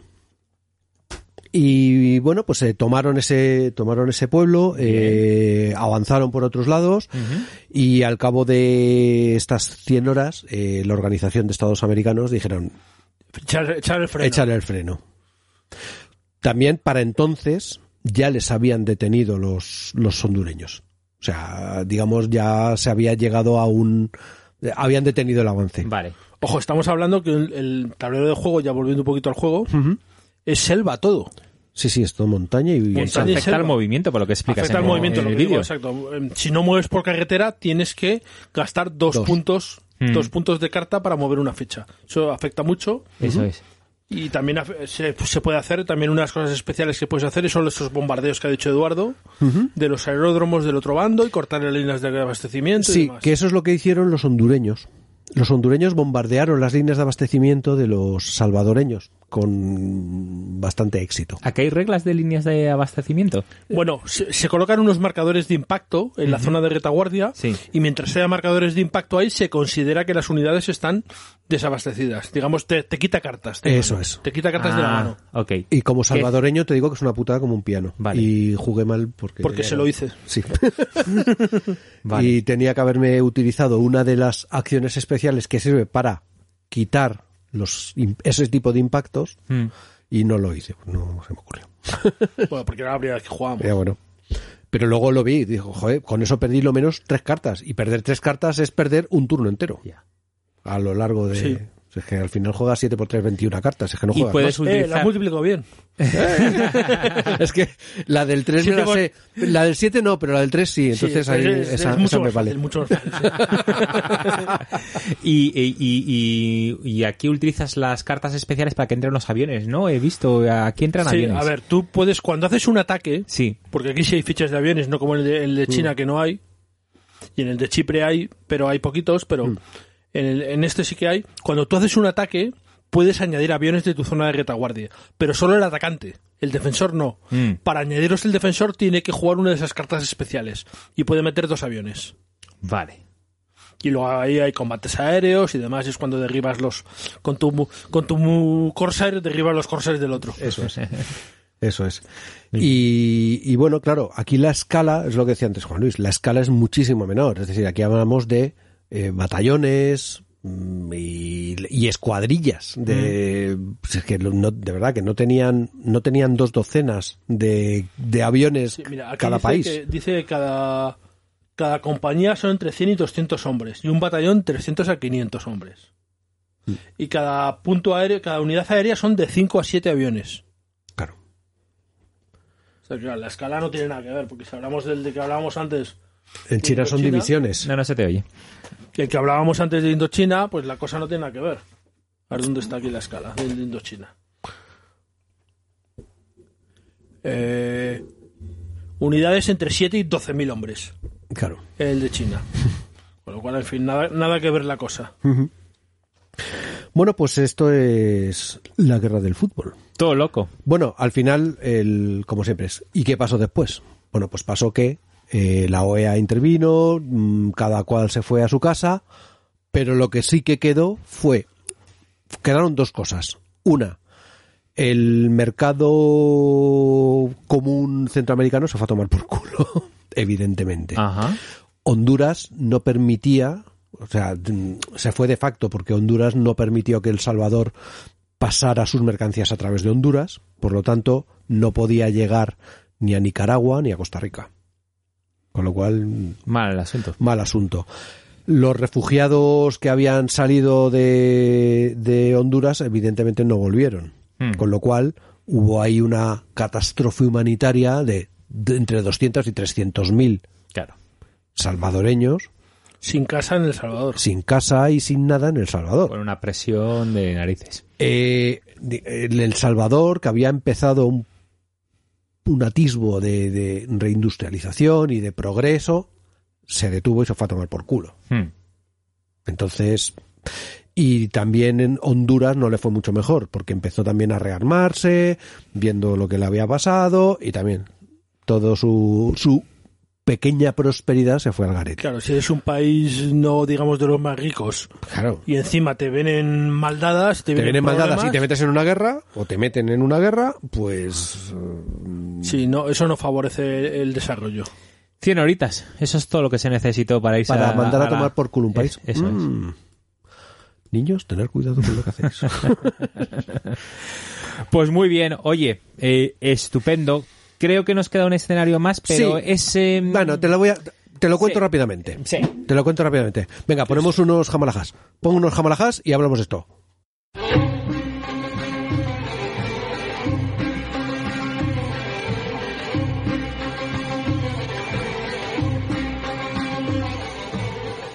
A ver, esto llamarlo guerra. Exacto, ya llaman la Segunda Guerra del Líbano. Esto es el año 2006. Es 2006, sí. Y esto y esto os lo hablo de memoria por las cosas que estoy leyendo y viendo y tal. Y es básicamente lo, eh, las milicias chiís de Hezbo- eh, eh, era Hezbollah, Hezbollah, Hezbollah, sí. era Hezbollah, que son chiís, Mm, no son sunis. Sí. Y eso tiene su importancia. sí, claro. Entonces, bueno, le estaban buscando desde hacía tiempo coger prisioneros israelíes para poder intercambiarlo por prisioneros suyos. Y era algo que estaban buscando. Aparte se estaban, eh, bueno, pues estaban armando con muchos cohetes Katyusha y con, con, bueno, se estaban rearmando. Los chiís ya sabes que siempre están eh, financiados por Irán. Sí. Bueno, la cuestión es que eh, hubo un, un- una emboscada que hicieron a unos eh, a una patrulla israelí, eh, mataron a tres israelíes, capturaron a dos más. Eh, cuando capturaron estos soldados, los em, los de Hezbollah le dijeron a Israel que le cambiaban los dos suyos por los dos soldados israelíes por no sé cuántos prisioneros que tenían, Israel dijo que los cojones. Y movilizó el ejército y los planchó. Así por resumir. Mientras tanto, mientras tanto, lo que empezaron fue una campaña de, eh, de lanzar cohetes sobre la población, sobre poblaciones israelíes Mm. y emboscadas, las que podían, a militares israelíes. Y entonces Israel lo que decidió fue, bueno, pues eh, me voy a, voy a, voy a limpiar esto de milicias. Sí, aquí en las notas del diseñador dice que tras ocho días de ataques con cohetes ya se le inflaron las pelotas a Israel y decidió hacer incursiones. Además lo pone así, las pelotas. The balls, Pues porque está en inglés. Si no lo pone, debería ponerlo. Eso es. Entonces, bueno, eh, mirando números, al final eh, que nos preguntábamos, joder, pero ¿cuántos cohetes hay que tirar para que se gane? Porque luego eh, las reglas son que tú tiras no sé cuántos cohetes cada vez que el israelí hace no sé qué. Eh, A ver, en el juego las reglas especiales que tiene este, este escenario es que cada vez que los eh, Hezbollah ataca, da igual donde ataque, puede disparar con todos sus cohetes. Y tiene cohetes repartidos prácticamente por todas las, las áreas de, Sí, de- tiene como 10 o 12. tiene un montón de ellos. Un montón de ellos. Los cohetes no se mueven, pero disparan y, disp- y impactan con 5 y 6. Y cada impacto lo vas sumando al Es territorio cada cinco, cada cinco impactos. Y cada cinco impactos le quita un un punto punto. de victoria al israelí. Es decir, le va dañando. Vale, es verdad que también si sacan un 1 o 2 en la tirada, se considera que aviones israelíes han localizado en los cohetes y lo destruyen. Porque aquí hay fichas de aviones, pero se supone que hay más aviones todavía israelíes. Pero una cosa, los neutralizan. Los destruyen. Bueno, Mm. y, y tiraron, me ponía que 900 cohetes. Son cohetes, ¿eh? No, pues sí. Mucho. Eh, hubo, pues yo creo que mm, se me ha ido el número, pero había como mil y pico israelíes civiles heridos. De la parte de Hezbollah mataron a un montonazo de, bueno, un montonazo, creo que 500, 700, una cosa así, y algunos y algunos militares israelíes también también murieron, pero ya te digo, fue una pues es que es lo que dice Juan, es una incursión, es una Aquí operación dice- de castigo. Dice aquí el diseñador que aproximadamente 120 soldados israelíes Sí, y unos 500 eh, milicianos, ¿no? De estos, guerreros, sí. luchadores, fighters de Hezbollah y 1.200 civiles libaneses. Sí, bueno, y luego los civiles libaneses, efectivamente. Claro, A ver, donde está- te estaban peleando en el Líbano. Mm. Pero claro, en el Líbano de hecho, vivía gente. la zona que sale en el mapa llega hasta Tiro, pero hubo un montón de bombardeos en Beirut. O sea, se bombardeó Beirut, se bombardearon las em, las mezquitas, o hay unas, unas fotos famosas de la mezquita de no sé dónde que estaba bombardeada. Eh, bueno. Sí, eh, bueno, digamos que los israelíes cuando ya empiezan a, a apretar cuando- el acelerador, claro, la cuando cosa ponen, cuando va, va. ponen el rodillo, pues ponen el rodillo. Y entonces, bueno, ¿y, y esto cómo, cómo acabó? ¿Cómo- ¿Se puede decir que los israelíes eh, barriendo o no? ¿O acabó Yo creo que como- sí, eh, dejaron, plancharon, digamos, hicieron su zona de seguridad, Eso. destruyeron lo de los cohetes y, siguieron con Y sus vidas. Bueno, como decís vosotros, es que no es una guerra, es una Pero vamos, lo- y ya pues está. esto por unos años, porque como todos sabemos, esto ha continuado. Sí, bueno, sí, claro. Esto nunca para. Ahí está. Esto nunca para. Pues muy bien. Oye, eh, conclusiones del juego. Mm, Yo lo diri- yo iría directamente a lo que dices de muy bien en el vídeo, Juan Luis. Y me impresionó bastante y dije, hostia, pues estoy de acuerdo. Dice, para un Grognar estos de culo de acero, para uno de estos de un Cobra Kai de Club Dragón, pues dices, pues esto no sé. Le puedes saber Claro, poco. echas de menos más detalle, más cositas. Para un Eurogamer no es su tema. ¿No? Y entonces esto de estar en tierra de nadie, un poquito ahí en medio, es un público muy concreto. Que por ejemplo yo me incluyo en ese público. Porque mm, yo me gusta, ya me habéis metido la cosa del wargame en la, en la sangre, pero no me, no me gustan las tablas y me gusta la historia. Y entonces la combinación de eso y ahondar y buscar. Claro, pero tú, imagínate que tú estás ahí en, Claro. en el Club Dragón o en el Héroe, Mm. estás jugándote ahí tu OCS grande. Cuatro jugadores, dos por bando. Mm. Y están moviendo un bando. Bueno, pues los dos que no están moviendo, les da tiempo a jugarse uno, un escenario de esto. Por ejemplo. Perfectamente. O, claro, o el borodino que se están jugando abajo. Y el borodino, claro, cuando no estén moviendo unos, pues los otros se Pues echan los aquí otros una- se van echando ahí se echan aquí una partida tranquilamente. Yo lo que quiero decir es que, eh, Calino, te hemos hecho un programa que te ahorras la cartera, tú tranquilo, guardas los billetitos y no pasa nada. Oye, pero como te guste el tema histórico y te guste rascar y te haya creado inquietud... Y si eres eh, completista y quieres completar todos los juegos de Combat Games, pues, pues tienes que tener este. No solo eso, también pasa que yo recuerdo, yo tenía un cliente en la tienda que compraba juegos de guerras que no tenía. Eso, Por ejemplo. eso también. Que era, era un señor que... Claro. Yo tengo muchos juegos, pero este señor tenía más juegos que yo. Ostras. Ojo, que era muy curioso porque venía a la tienda y me preguntaba, oye, Juan Luis, yo, yo de esta guerra tengo algo. Me lo preguntaba él a mí. o sea, coleccionista más que nada. Exacto. Bueno, este señor a mí me, conf- me confesó, mm, hablando, que al final hablabas mucho, que él tenía, había comprado una casa solo para sus juegos. Una casa donde no vivía y tenía los juegos. para que luego las mujeres de algunos digan Guau. cosas. Ostras, claro, claro. Pues sí, sí. Estaba viendo yo aquí algún tema más así raro Bueno, como estos. pero precisamente por eso te has comprado tú. Claro, Claro, sí. a mí me llama la atención eso. O sea, sí, que sí. cuando vengo y hablo contigo, dices, pues mira, estoy con uno de la guerra de las Malvinas que me parece interesante. O es, Claro, estás buscando Bueno, ya... yo, yo, Claro. claro. yo soy un poco como este cliente mío que, que digo yo. Mm, Yo busco juegos de guerras que no tenga, de cosas que no tenga. lógico. Claro, que por cierto, te...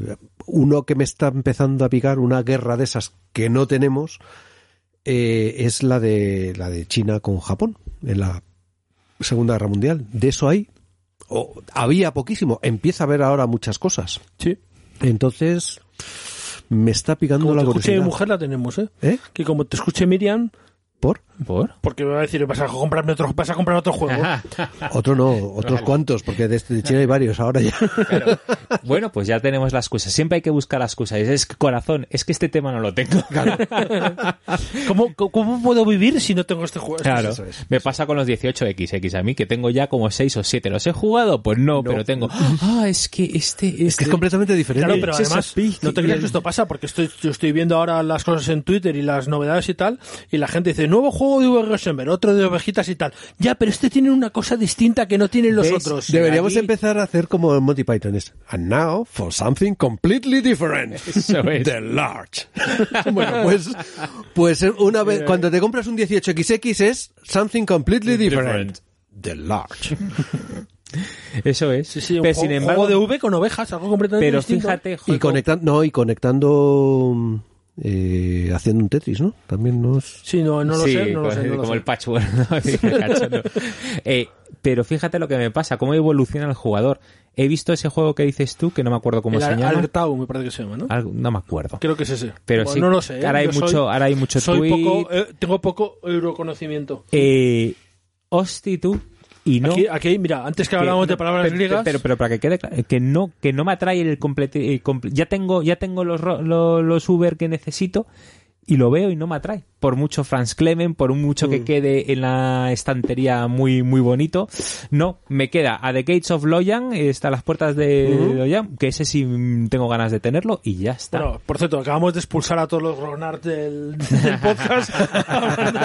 ¿Qué te he dicho? Que te dediques a tu público, que no cambies de público, coño. Efectivamente. Perfecto. Bueno, oye, pues además, eh, esto, más mira, cosas, sí. Iba a decir que esto, como hemos estado hablando de palabras griegos, Ah, sí. Entonces aquí tenemos dos palabras que nos sirven que es muy bien para esto. Aquí tenemos lo que decía Platón, del doxa y el episteme. Uh, Claro. Doxa, opinión, Sí. y episteme, conocimiento. Entonces ya, ahora estamos en la parte de doxa, que es opinión. No tenemos ni puta idea de lo que estamos hablando, pero lo hablamos. Pero ojo, es doxa. Muy bien. Bien, cómo bien, la bien. hilado ahí. Nada, nada, tenemos que hacer sección doxa. Ya te digo. Muy bien. Señores, pues así concluye. No sé si hay algo más que añadir, pero yo creo que aquí cerramos, juego este- le damos un, No. un- un cerrojazo, un broche de oro y así se queda, ¿no? Sí. Pues estupendo. Pues vayamos a nuestra siguiente sección que es ¿Qué hemos jugado en las últimas semanas? Sasha plays with Brit. Adolf builds a bonfire. Enrico plays with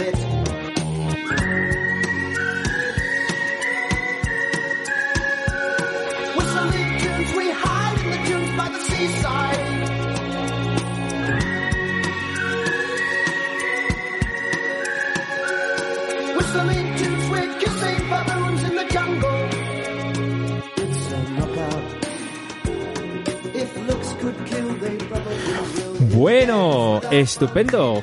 A ver qué tenemos. Pues tenemos unas cuantas cosas apuntadas. Eh, Empiezo yo para dejaros un poco de descanso, que he hablado poquito yo en el, en el programa. dale. Venga. Pues yo he jugado el Modern Art. Éxito rotundo, ya lo he contado en otros programas. Y este juego gusta, gusta, gusta mucho. Y lo he jugado pues con toda la familia, ¿eh? Joder. Y A mí, a mí me, Tú has pillado la, a mí me edición esa con, el Sí, mar- sí. con el mazo y con ve- todo. que Eh, se vende muy bien. El mazo, tío, es fundamental, ¿eh? Yo lo tengo por ahí sin mazo y sin nada. La edición de jugar, hay que jugar con el jueguito y nada más. Pero de verdad, hay veces que entiendes por qué hay ediciones de lujo. Porque si saco la edición normal, nadie lo echaría un vistazo. Pero la de lujo es Mm. tan bonita que ya crea curiosidad. Y a los no jugones, pues les, les atrae. O sea que bien. Luego, un alta. Se está poniendo gocho de baklava, ¿eh? Y. Quedaba, quedaba baclava. Quedaba. Queda todavía un poquito de esto. Lo que pasa es que El no quería hummus. comerlo porque es que esto Ya, es que cruje, tío. Ya, este es el crunchy crunchy. Ahora, ahora nos ponemos hasta arriba. Bueno, pues entonces, luego el siguiente juego, una alta tensión. Hacía como eh, seis o siete años que no jugaba una alta tensión. Me lo he preparado porque ya mi chaval tiene eh, eh, 10 años y entonces dije, bueno, pues venga, vamos a ver qué tal se le da. Juego, ¿qué tal se le da? Nos ganó a su madre y a Y, mí. y has tenido el efecto que suele pasar con estos juegos, que lo juegas y dices, joder, qué bueno es este juego. Sí, sí. ¿Por qué coño no lo juego? Sí, correcto. Joder, ¿por qué me gasto tanto dinero En mierdas, cuando tengo Más que estas en mierdas, es que... eh, en eh, cosas innecesarias. Estoy sobrepaso- sobrepasado. O sea, es que flipas, pero no puedo Es que evitarlo. claro, si objetivamente lo piensas, dices, ¿por qué voy a jugar cualquier otra cosa si puedo jugar una alta tensión? O puedo jugar un Puerto Rico, o me puedo jugar un... Correcto. O sea, es que hay mil juegos que puedes jugar por delante. ¿Sabes? Un Kailus. ¿Y por qué? Ah, por eso. Pero vamos, muy Y divertido. esto lo dice el que me trae todas las putas semanas. No, vamos a jugar a este que es nuevo. ¿Y por qué no? Juan? No, porque A ver. es nuevo. Tú, Ta, ta, ta. A Es ver. que mi triti tiene Jiménez, ¿qué se te Eduardo, Y y ahora- acuérdate de la frase que te digo muchas veces. Ah, ¿Cómo es?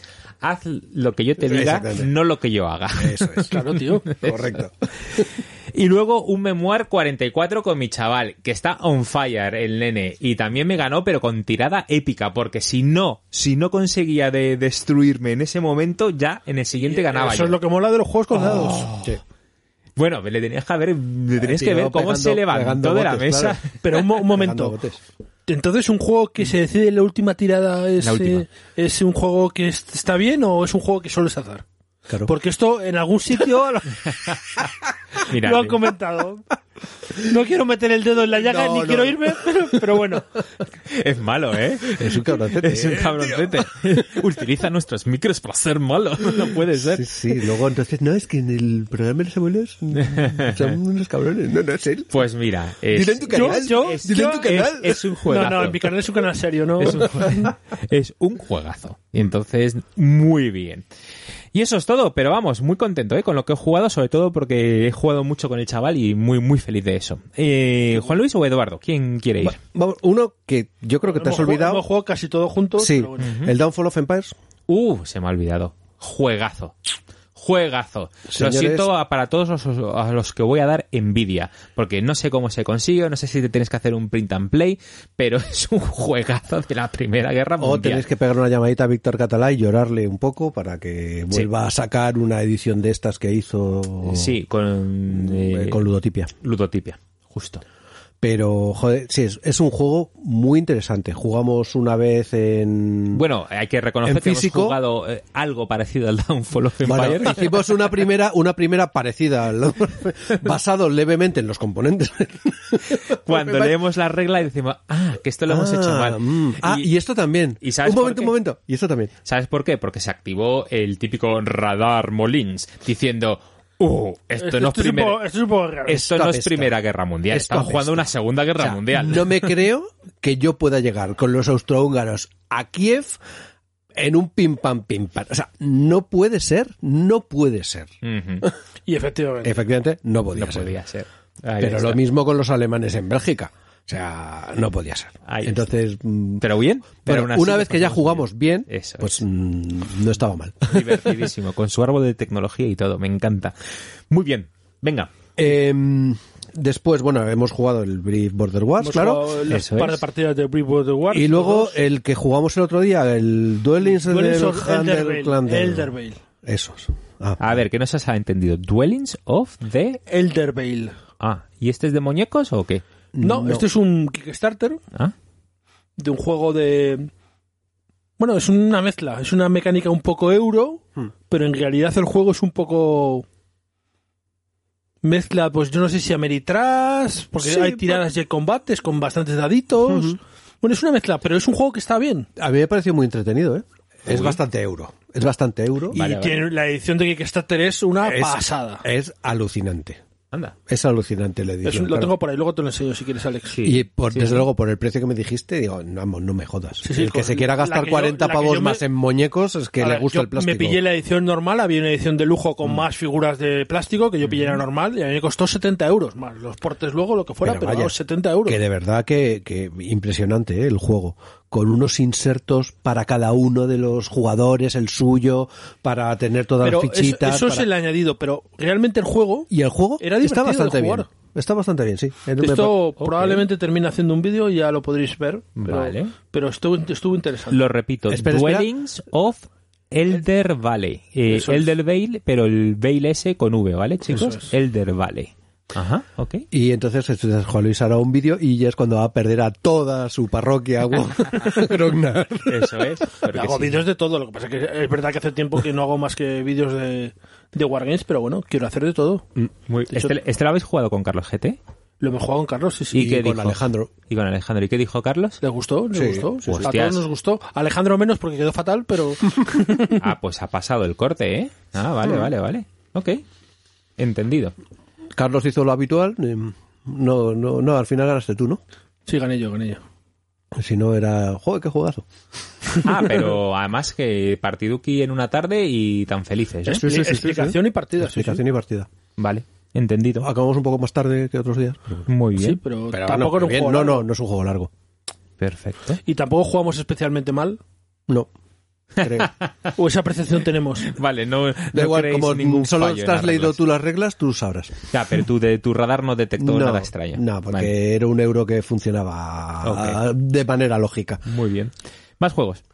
No, yo no tengo nada más. El ah, Water- bueno, sí, sí, tengo, el apuntado. Watergate. Sí, el. Watergate, que estuve con Jesús jugando y... Yo, yo he jugado alguna cosilla. Yo he jugado a uno que se llama Chalons. Chalons, que es la batalla de los campos catalónicos. Que es la batalla donde el imperio romano de Occidente, aliado con los visigodos, creo recordar, para Atila. Sí, le casca Derrota a. Atila. Ah. En un juego que se publicó en una... re- con... No es una revista, pero es un casi como una revista. Es un juego publicado... Un Ziploc de estos. Es casi un Ziploc. Es una caja de plástico pequeñita.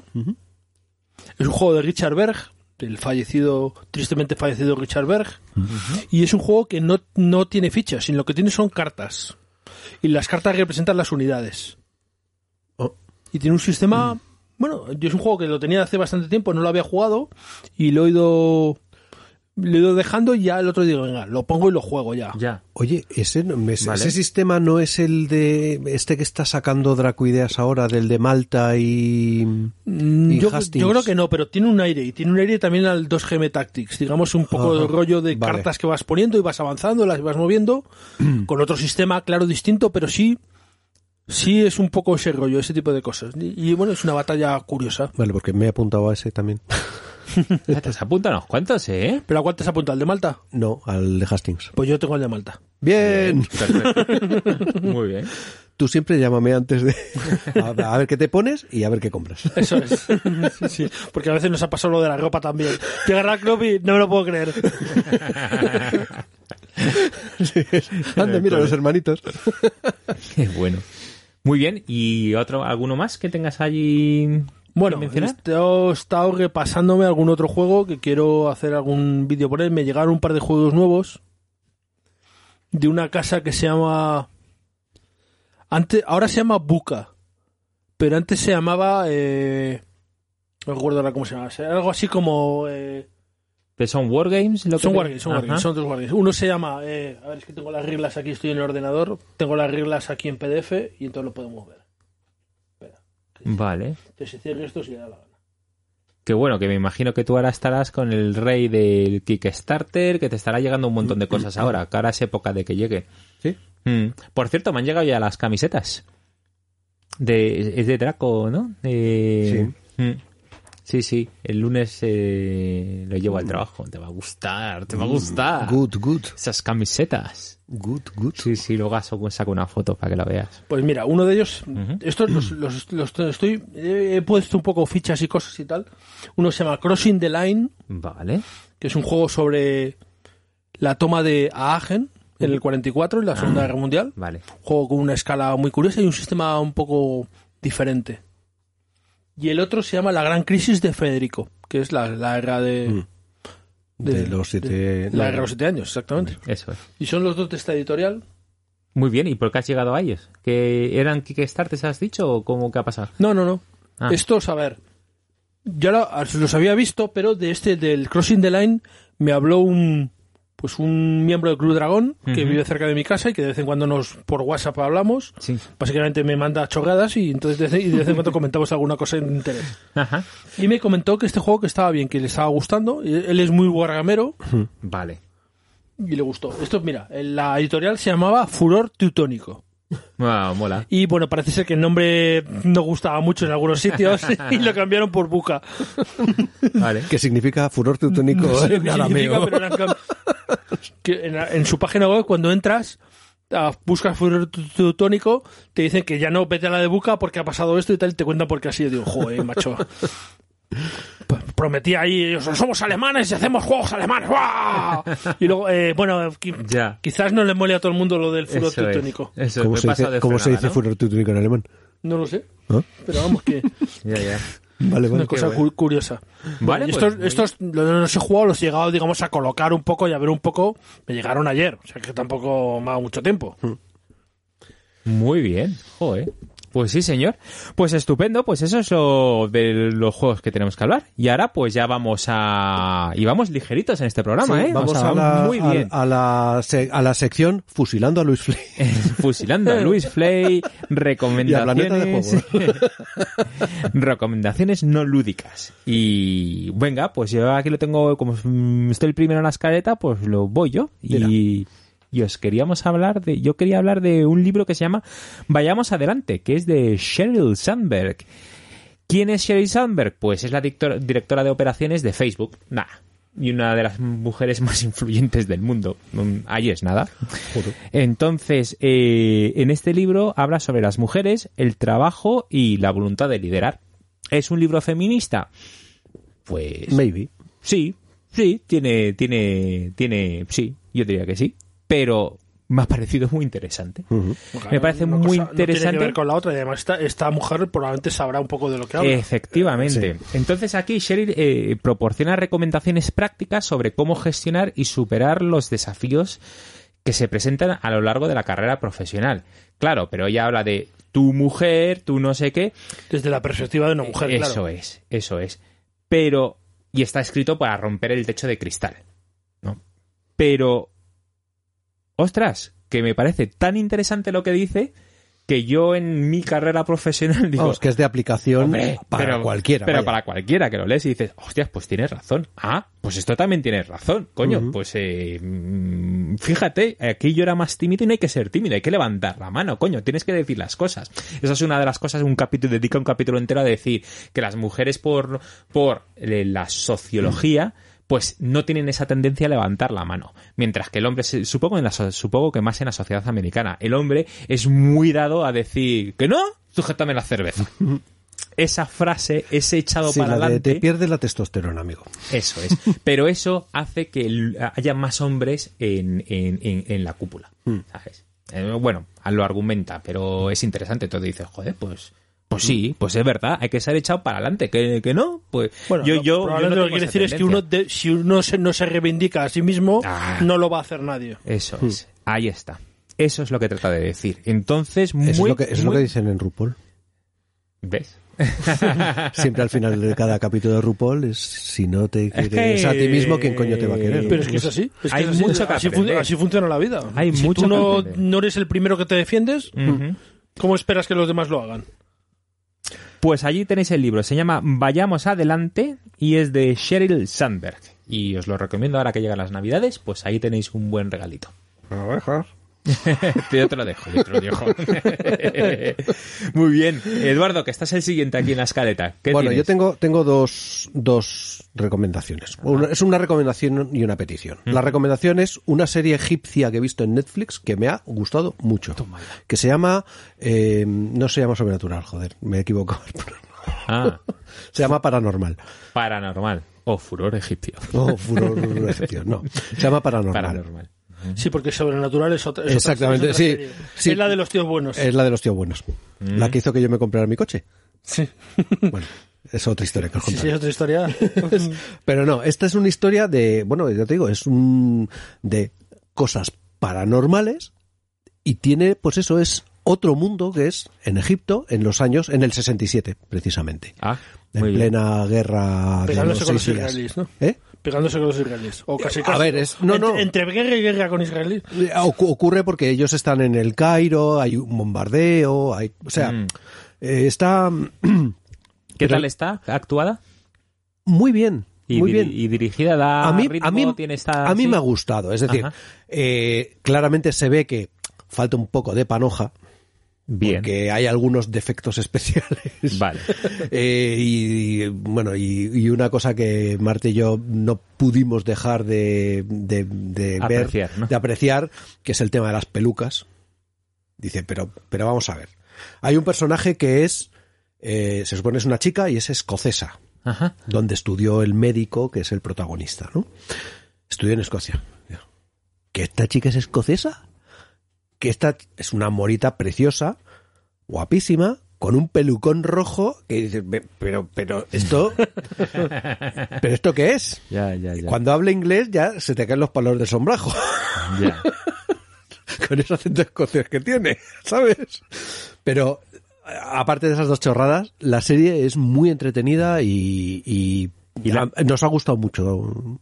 Eh, ¿Pero estaba traducida o la has Sí, visto sí, en no, no, no, no, doblada, está bien, Estaba doblada, doblado, no, ah, sí, porque Vale, al vale. verme una cosa en árabe, está bien porque, claro, son esas cosas que nunca te paras a pensar, dices, coño, el árabe pues es el árabe.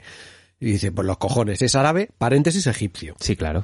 Claro, igual que tú dices, claro, es el español, es el español. Pues no, está el español latino, el español neutro, el español de España, Hmm. eh, esas cosas. Sí. Que supongo que los otros, los- los- en otros países dirán lo mismo. Bueno, pues, Lo que hablan los de Huelva. Por ejemplo, Claro, lo, lo que hablan los gallegos. Lo de eh, CAI. Claro, los acentos. Los de Madrid, como no tenemos acento, claro. ¿verdad? Eso es. Eso Así, siempre, sie- siempre hemos dicho eso. Claro, yo me fui, yo me fui a Cádiz, Anda, yo lo siento cojones. mucho, me fui a Cádiz y pregunté dónde está el supermercado. Él me dice, ¿el Zupezó? Y yo, ya, macho. Y me quedé que no me enteraba. ¿Sabes? Efectivamente. Y tú le dijiste, "Eh, ¿que dónde está? Y mi mujer, mi mujer descojonada, diciendo, a la, macho, sal de Madrid, abre, abre las orejas un De, poco. de todas tío". maneras, las cosas que, hay- que se dicen en Cádiz no, no se dicen en ningún otro sitio. A ver, que tenemos muchos oyentes de Cádiz. Ya lo ¿eh? sé, ya lo sé, pero y ellos lo saben mejor que Ah, nadie. bien, joder. bien, O sea, bien. Las cosas que se dicen ahí, vamos, son una maravilla. Las cosas que se dicen en todas partes. Ya, seamos, seamos claros. Todos tenemos nuestras, Hombre. nuest- nuestros acentos y nuestras coletillas. Y No, nuestro- yo no. Espera, y nuestros idiotismos Y, locales. sí, y- y luego de, de amigos encima. Gilipolleces de amigos Sí. encima. Muy bien, ¿y lo segundo que quieres? Y lo segundo es más una petición, y es eh, la semana que viene, justo empieza el día 16 Ujú. de noviembre hasta el 22, es la campaña de los bancos de alimentos, que se llama la Gran Recogida de Alimentos. Sí. Entonces, pues mm, vamos a ser claros. Ya ha pasado la primera ola, la segunda ola, no sé qué, las cosas van jodidas. Mm. Y hay muchísima gente muy jodida, muy jodida, que el- las famosas colas del hambre eh, existen y quien las está mitigando es en gran parte el Banco de Alimentos. Y el Banco de Alimentos, eh, además, mm, ya sabes que yo para esto soy muy pejiguero. Me estuve viendo eh, la memoria del Banco de Alimentos del año pasado, eh, qué es lo que está haciendo, qué es... y joder, están moviendo muchos millones de euros en alimentos precisamente para, para paliar toda, toda esta mierda que está pasando. Eh, yo particularmente me he apuntado de voluntario para el sábado que viene para estar en los supermercados.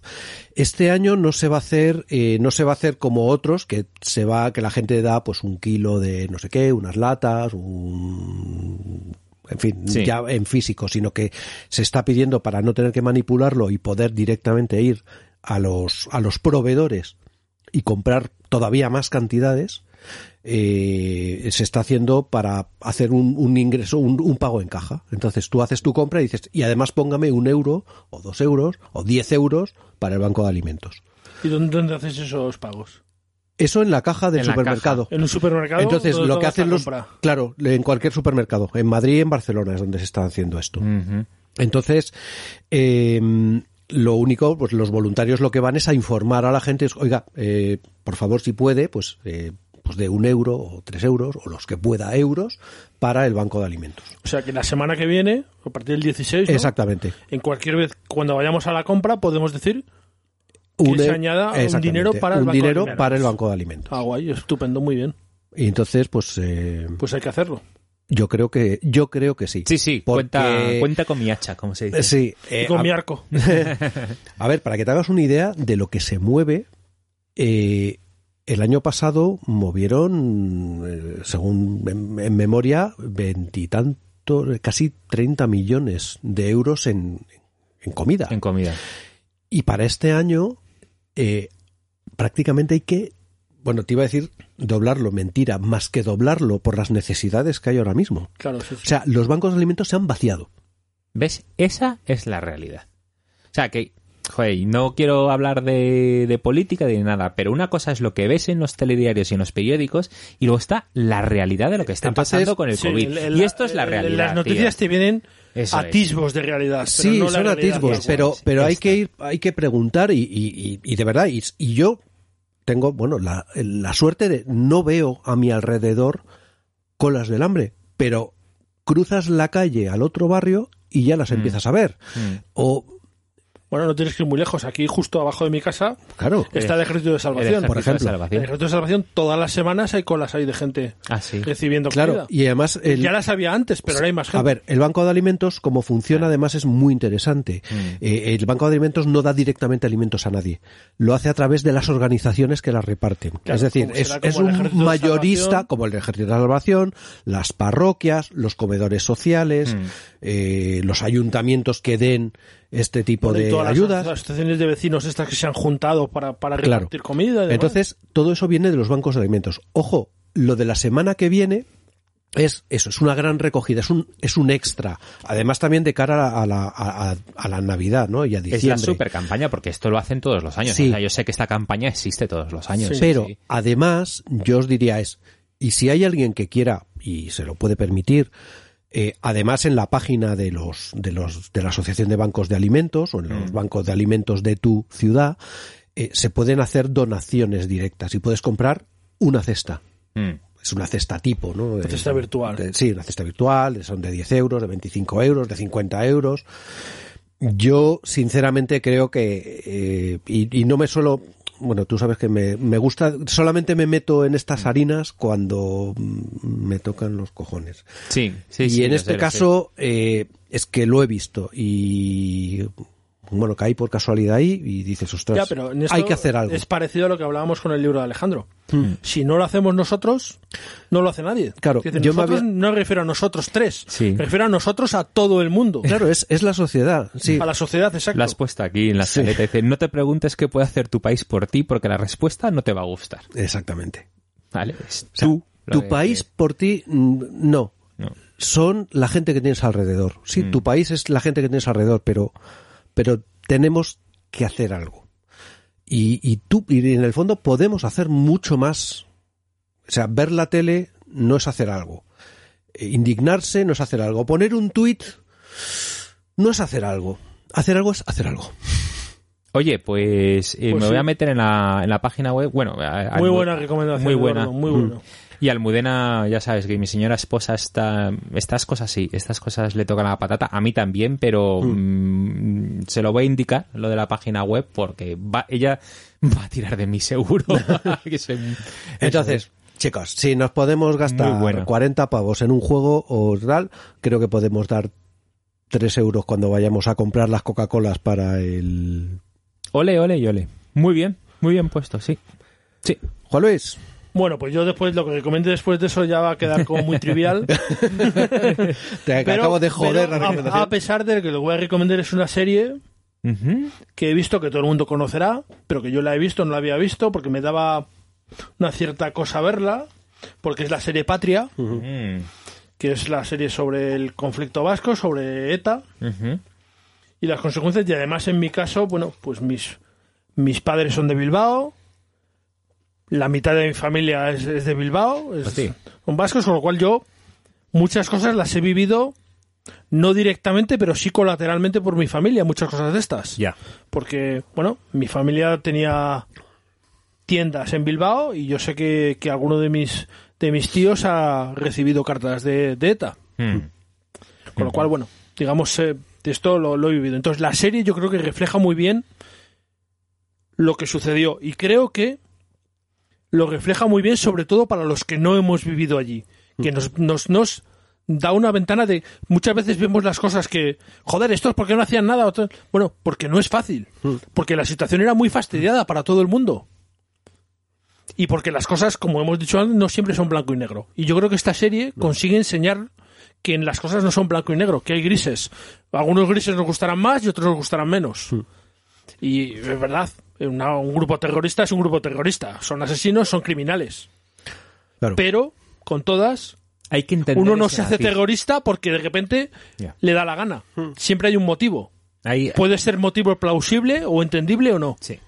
Claro, a mí la pereza que me da es por eso. por- Pero yo te que- la recomiendo porque Sí, me da sí, esa sí. pereza, pero, pero está muy bien hecha la serie. Eh, eh, seguro está que muy en bien cuanto contado. rompes la pereza... Sí, eh, seguro, te- seguro, estoy seguro. Yo te Sí. digo, empiezas a verla y la ves Claro. de tirón. Claro, porque mi, posi- mi, mi, mi punto de partida es desde familia militar, Claro, tú eres familia militar, claro. desde familia militar, Mm.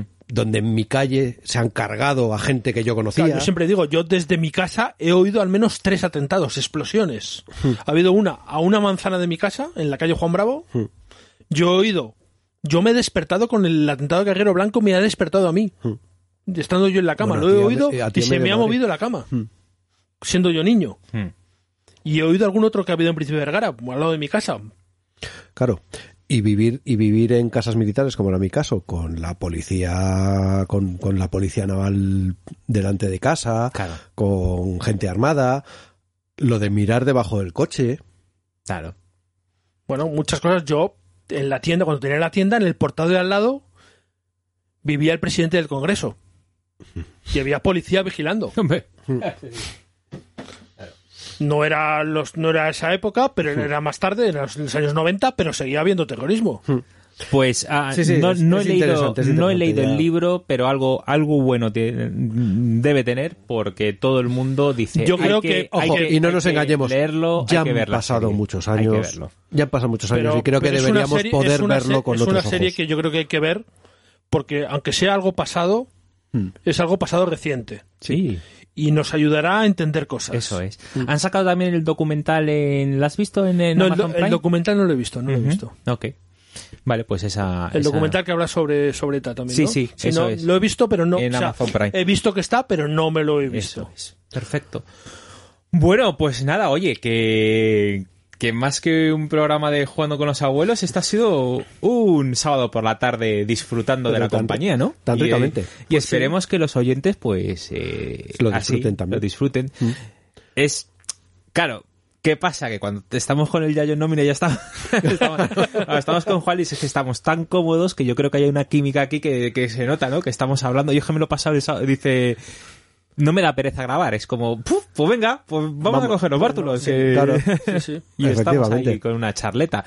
Por eso me hace mucha ilusión Ah, bueno, cuando, eh, cuando podemos venir. Sí, y sí. última cosa, y esto ya es, esto ya, como dice Luis, va a sonar un poco más eh, Trivial. trivial y tal, pero además os recordamos que si, como vais ahora con el Black Friday y tal, si compráis vuestras cositas a través de nuestros enlaces, nos dejéis unas monedillas Hostia, es verdad. para pagar el parque.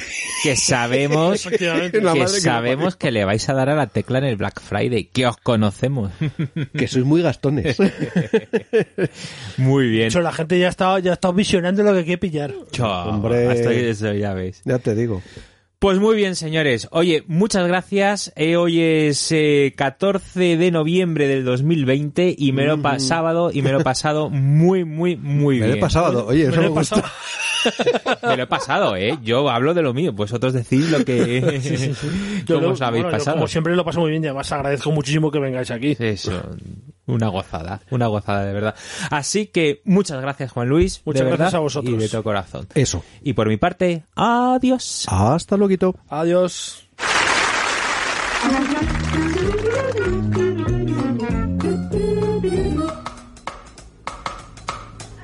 Maná, maná. Maná, maná. Maná, maná.